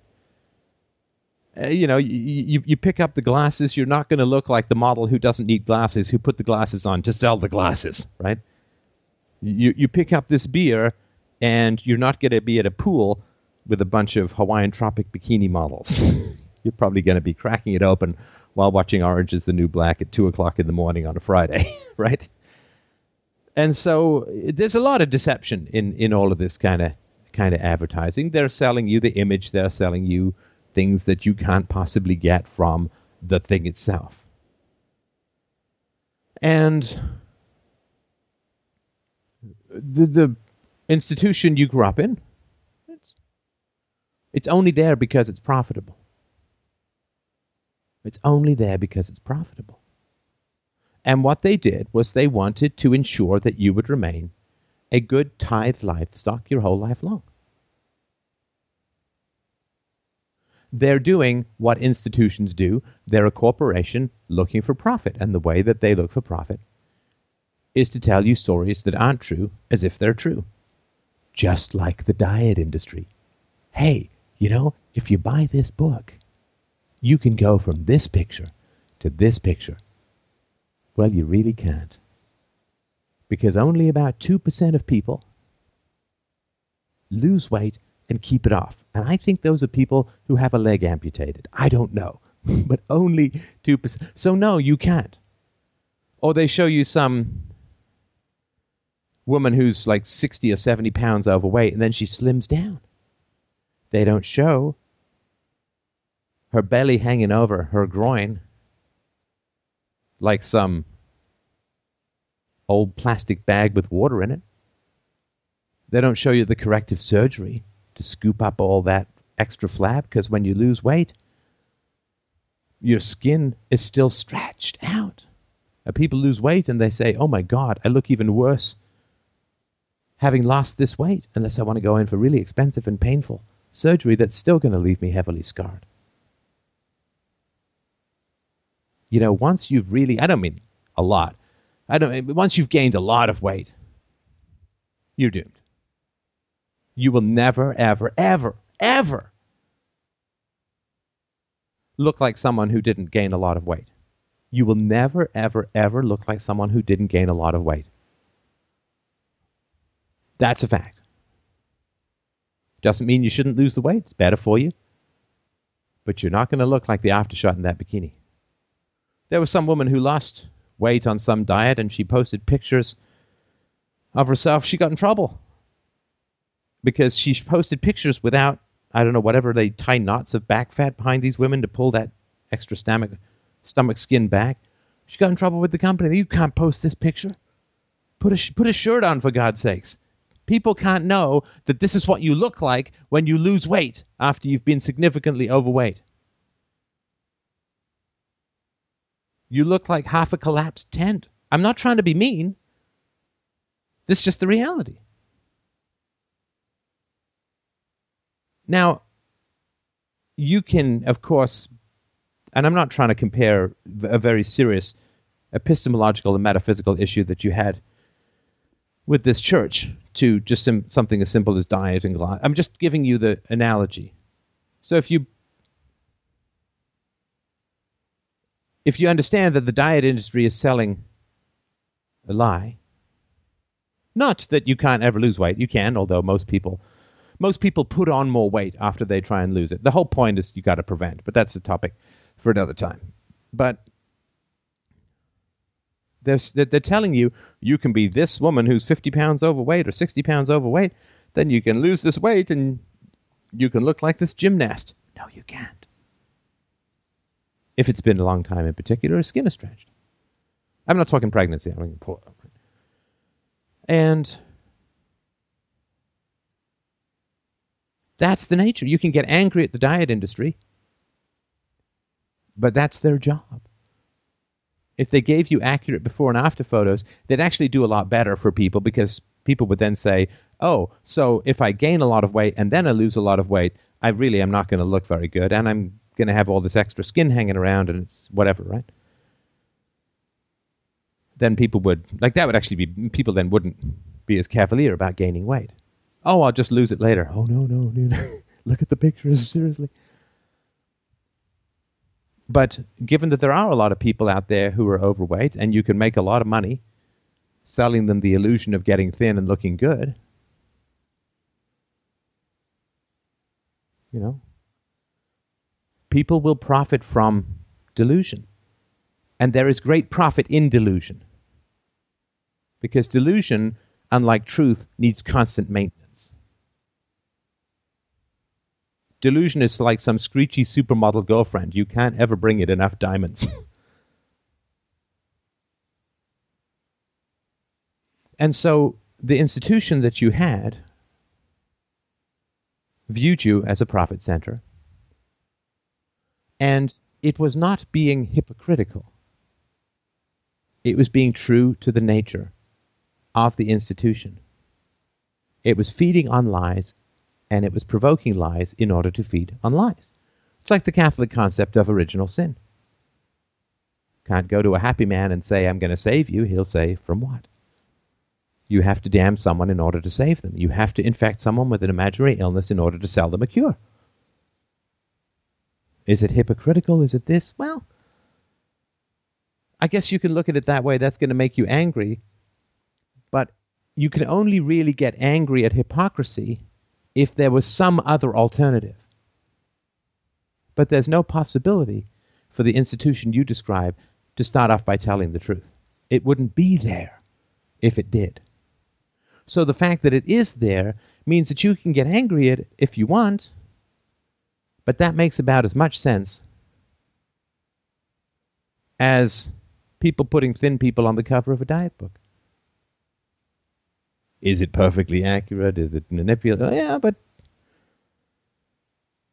if they put the actual after pictures of someone who was significantly overweight having lost weight, people would not buy that book.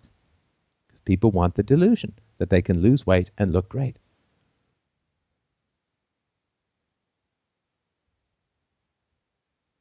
Now, the difference is that they're creating through through because it's multi generational. They're creating the delusions in the kids that result in them being profit centrists. But that's the most efficient way for them to develop profit centers. It is cheaper to breed a cow than to buy a cow.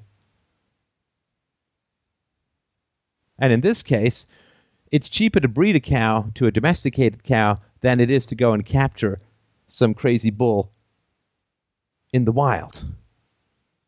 Indoctrination is easier, far easier than conversion when it comes to religion. So children are the profit centers that are necessary for these institutions to continue. It's like me, if I get really angry at public school teachers for not telling me the truth about the state, well, of course they're not going to tell me the truth about the state.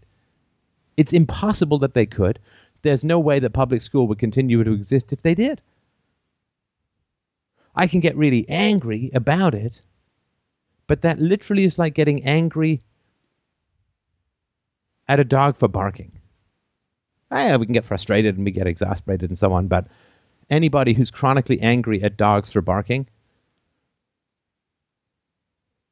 is angry against reality. And the reality is, this is a very efficient way to make money. To lie to people, to threaten them with eternal punishment, to offer them eternal reward, to make them feel part of a special in group, and to threaten ostracism from those around them should they ever question the belief. That is incredibly efficient when it comes to making money.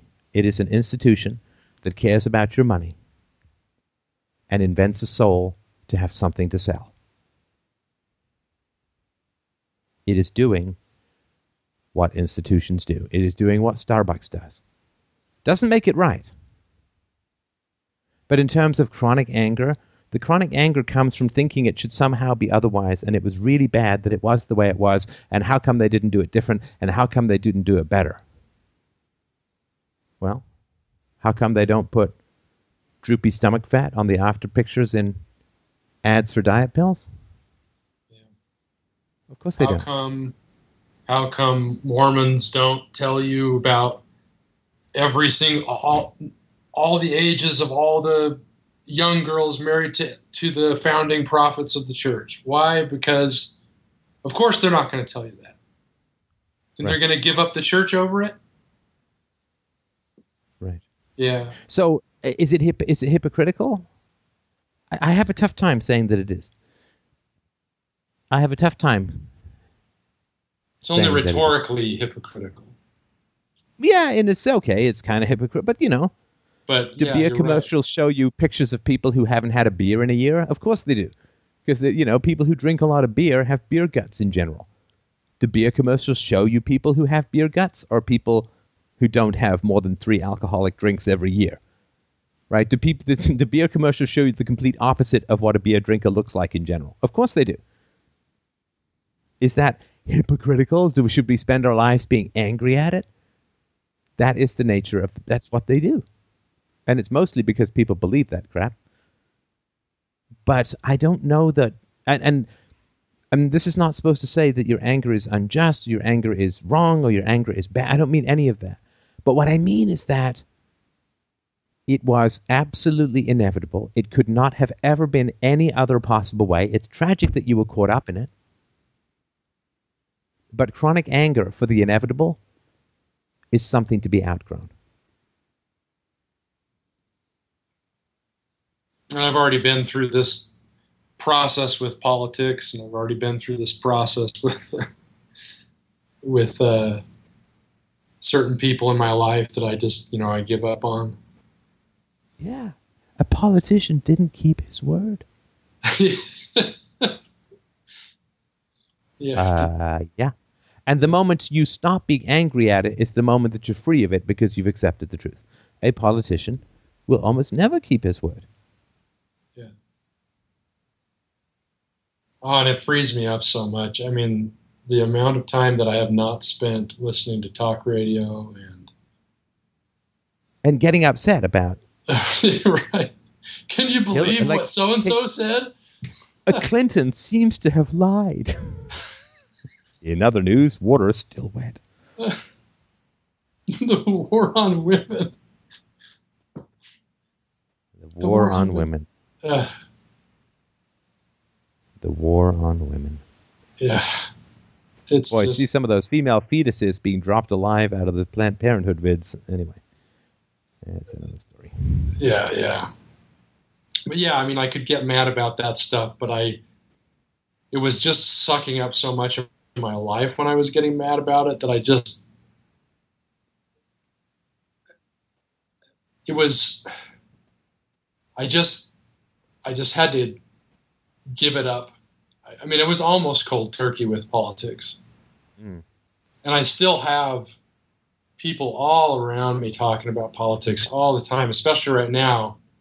And the headphones yeah. on my head just keep getting bigger and bigger and more and more noise isolating because I, I just, it's just so obnoxious listening to people. And, and I, I, I I get, I can totally see your point because I like, I'm, I'm getting, I am getting mad at the inevitable. Of course, of course, they're not going to come out and tell me everything that would shake their own foundation.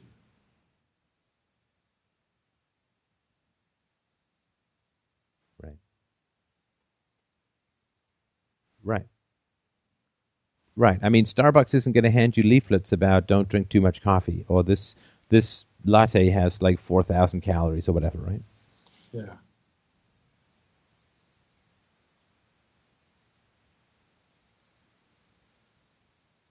Yeah, it's uh, it does make a lot of sense. And I mean, I'm still, I think more like I have, I, to be honest, like since in the in the last while, I'm I'm looking more at this uh, situation with uh, with my wife and how she is how she's coping with this, and No, no, I'm sorry. I got to stay away from your wife for a second. sure, I sure. say that a lot these days. No, but I have to stay away from your wife because this is right. The anger is the, the, the you and the church thing, right? The anger that becomes chronic is the literal "how could they," yeah, and the antidote to the "how could they" is, well, how couldn't they? How could they do otherwise? How could there be an institution called Mormonism who focused the way that Chris Hitchens focused on the beginnings of Mormonism, on Joseph Smith, on, as you say, the the teenage brides. I mean, how like if they focused on that, how could there be one? That that like uh, it only exists because they don't. I mean, it's not how could they? How could? Why wouldn't they? They they couldn't do anything else. yeah. There was no and when- when possibility they- of them doing anything else. And when they see that long look in your face, like they did with me, they ha, are they going to go? They're happy. Are they going to go to the when you- parents? when you finally break a horse, you're happy. It's a lot of work to break a horse, but the horse isn't worth much until you do. You know, you get a wild horse, it's jumping all over the place. It doesn't take a bridle, it doesn't take a saddle, it doesn't take stirrups. It's it's crazy. Undomesticated. Well, when you break that horse and you right? It doesn't look Uh-huh. at anti anti horse websites. Right. Yeah, I mean that's that's when the horse becomes oh good, they're broken. You know, like should I get angry at the public school teachers for not celebrating my individuality and asking me what I was really interested in and recognizing and respecting my intelligence and no. That's the point. It's like the horse saying, I can't believe the guy who was trained to broke me actually broke me. Yeah. Yeah, that's his job. How could he? How couldn't he? That's what's what he does. How, how could he not? There, there's no other possibility. It doesn't mean don't be angry or anything like that, but it takes the um, the horror and the urgency out of it, because anger should want to change something, and anger fuels itself when you think something could have been different. I am not angry at my mother. Given the choices that my mother made, well, the life she had plus the choices that she made, there is no possibility it could have been different between us. There's no possibility she could have been a different person. You know, like if if I had a cousin who smoked like a chimney for 40 years, there's no possibility he's going to win the Boston Marathon. I'm not going to be enraged because he won't run. He can't. It wasn't deterministic because he chose to smoke, but eh. anger is supposed to give you the energy to change something. It's called fight or flight, right? But when you get looped into an anger towards something that can't possibly change, in particular the past, the past can't change by definition, right? You can change your perspective of it, but you can no more change the past than you can travel through time. And so once you get that your anger that, that what you're angry about couldn't have been any other way, your anger sinks back down and waits for something that can, it can actually make a difference about.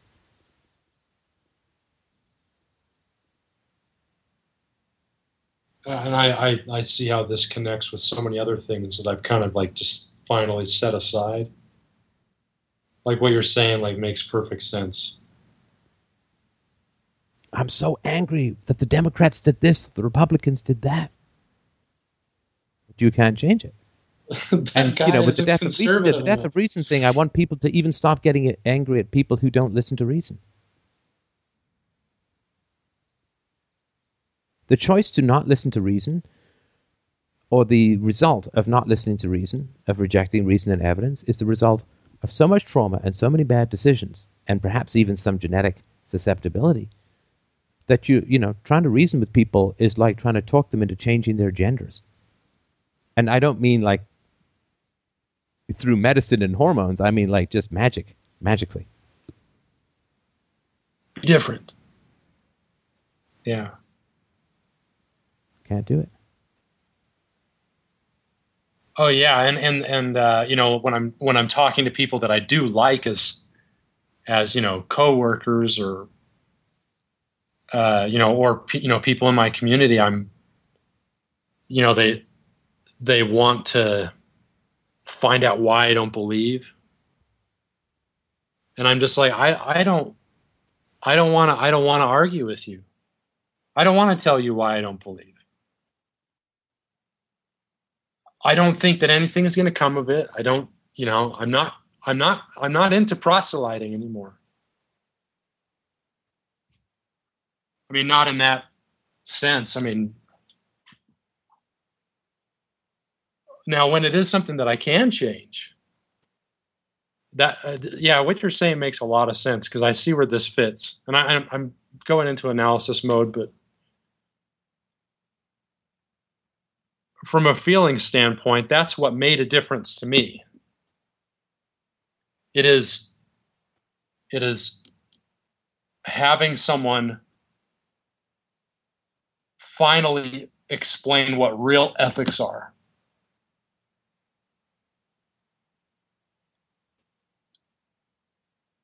And being able to, it was like this missing puzzle piece that I, I've just been looking for forever.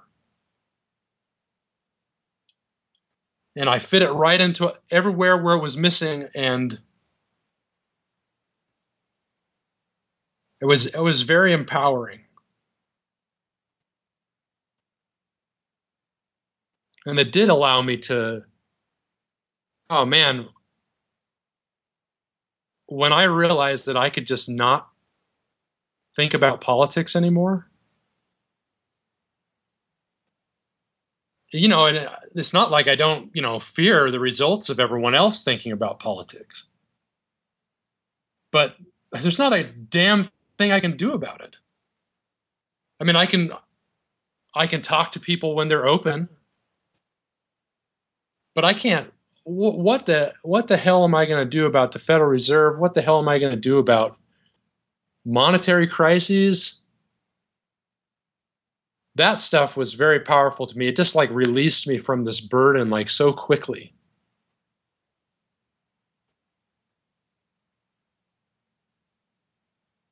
I, the thing that was really funny in all this is that i as i was i've been doing a lot of this as i've been going through therapy. I've been going back and watching movies that i used to be really interested in but like you know watched multiple times I go back and I'll watch them and discover why I was so like subconsciously interested in those shows. It's a really valuable exercise, and um, I, I remember watching you know these kind of disaster type shows, the Mad Maxes and the the Walking Dead's and you know all that sort of stuff. And all throughout those, the funny thing is that for 10 years, since right around you know age 30 this stuff started to crack for me. But i just couldn't let stuff go. But i remember watching these shows and just like oh yeah i wouldn't believe after that. Just like this little tiny thought that would pop out I wouldn't. I, I would totally not believe in God if that happened. and it, and it happened so often. It happened like almost every movie I'd watch, or I'm a you know a real sci-fi fan, and you know comic book net and all that stuff from when I was growing up. And for me, like you know, th- this happens so often. After a while, I'm just like, I, I go back and I look at all those times when I thought that on this movie or that movie or whatever. And it's like, yeah, your your subconscious knew about this shit before you did. And maybe that's I mean, I kind of feel like that's sorry, I'm just more analysis like but uh that feeling that that empowering feeling when I go back and I you know, I'm doing this exercise, going through these old movies and all that stuff, and just this this powerful feeling that I that I don't have to I don't have to worry about whatever was happening in those I mean people always like tried to get me into some TV series and I I could not watch it. I tried to watch The Office a thousand times. I could not watch it. I couldn't watch Everybody Loves Raymond. I've never been able to watch that show. Mm. Yeah, it was a depressing show. Oh, good heavens. Trapped in hell. Yeah. And you know, and you see like you see the inevitable. You see these characters walking right into what you know is going to happen now, and you're just like, no, don't say, don't. Oh no, shit, don't say that. And so I'm seeing this all over my life. I'm just going back and looking at all these little events, these little turning points, these little. I mean, that stuff can drive you crazy, I know, but but they were questions that I had at the time, and I wasn't. I didn't know how to solve whatever those those things were asking you know were kind of like uh, bringing up in my mind to solve. I mean some of this stuff happened so rapidly for me. I, I remember talking to an atheist friend of mine who you know i used to tell him faith stories. Bear my testimony as they say in the mormon church And I look back on him now and I just see how absurd the things that I was saying to him were. And how and how how I would take those things if someone were saying them to me now.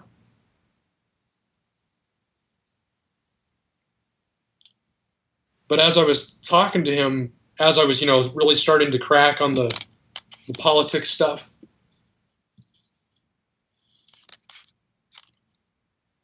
was I remember telling him, uh, you know, that uh, this stuff is like a this stuff is like a dam breaking for me. I don't know where this is going.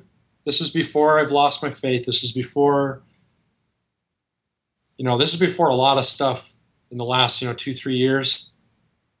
This is before addressing the problems in my family. This is before a lot of things. And I'm like, I don't know where this dam breaking is going to lead me, but but it's happening. Right. I just wanted to uh, mention that this. I, I, wanted to remind people that sort of my earlier argument was not determinism, right? Because? I said repeatedly, like, because uh, I know people are going to uh, can't get mad at your parents because you know, right? You know, they they couldn't do any different. No, I always said, well, you know, with my mother, they're based upon the childhood she had and the choices that she made. Correct. Yeah, absolutely. Right. And the choices that she made. I didn't just say based upon the childhood to the edge. You can get no, there's nothing wrong. I've been angry at my mother. I, I, I mean, there's nothing wrong with that. That's that's healthy. But one, once you're in a situation where you can't do anything more about something, anger becomes self-destructive. Yeah. You know, once you are in a situation which your will cannot affect anymore, anger becomes self destructive. And so while I was angry, I still had hope. Because my anger was trying to get something done, get something changed. I'm angry so I can change something. Now, when you accept that change is not going to happen, you lose your anger and you lose your hope and anger is often a way of holding on to hope long past reason and evidence. Yeah. has disproven its value. Oh yeah, my my wife. I told her about how I don't believe in faith. Like to me, like faith, faith has become like the opposite of a virtue now. Yeah, I mean, I am it's so conformity to madness. yeah, and and she and she said, well, "Don't you have faith in people?" I said, "Hell no, I don't." I have I have I mean, I didn't say it like that to her because I understand what she was trying to say, so I didn't say that to her. I said, "No, I don't. I have, I have the evidence that they have given me. I have trust in people.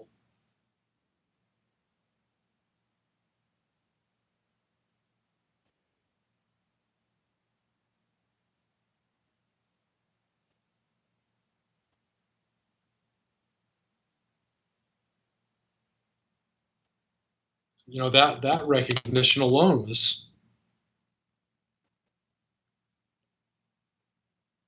that was very empowering because I had so long I had held withheld I had, I had held out for for people to change without the evidence that they ever will. And being able to just sit and let that go. Let it go that they they aren't going to change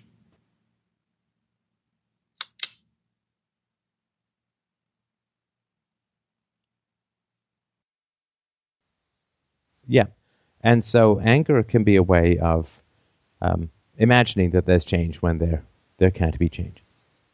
And um, it, it is when, when you accept, right, what, what you can't change, as the old saying goes, you accept that you can't change something. That's the way to be free of both anger, and that's the plus, and the pain is being free or letting go of hope. Uh, when, when I accept when I accepted in my life that there were relationships that I simply had no effect upon. People didn't listen, they didn't change, they didn't grow, they just were impervious to anything that I could bring to the table. And also that they viewed me in a certain way that I couldn't affect without like it didn't matter what I did. Just I could not change the way that they viewed me. And it's uh, when people won't reform their view of you, if people view you, I don't know, as a loser or something like that, if people won't, won't change their view of you, you're trapped in that view. We, we have social selves as well as individual selves, and we are social animals, and the opinions of those around us matter enormously. Enormously. And uh, when I wanted to do something different with my life, but everyone thought I was still the same person, that created a growing tension. And I was hoping, you know, people would recognize I've changed, I'm different, I'm grown. They wouldn't. Just kept wanting to put me back in the same old box. It's like, well, sorry, I can't. I can't change the way that you view me. I give up anger, and I give up hope at the same time. And you accept. You accept. And acceptance frees you from anger, and that's why I was talking about there was no possibility of it having been different and there's no possibility that your anger will change how it is now. So save your anger for something you can change. So I hope that helps. Listen, I got to um, wind the show down. Enjoyable chat, though it's been. Uh, I really do appreciate you. I- um, I thank uh, you so much. calling in about this. Oh, you're welcome. You're absolutely do. welcome. Feel free to call back in anytime. I mean, I, I, wa- I want to say one Sure. real quick thing.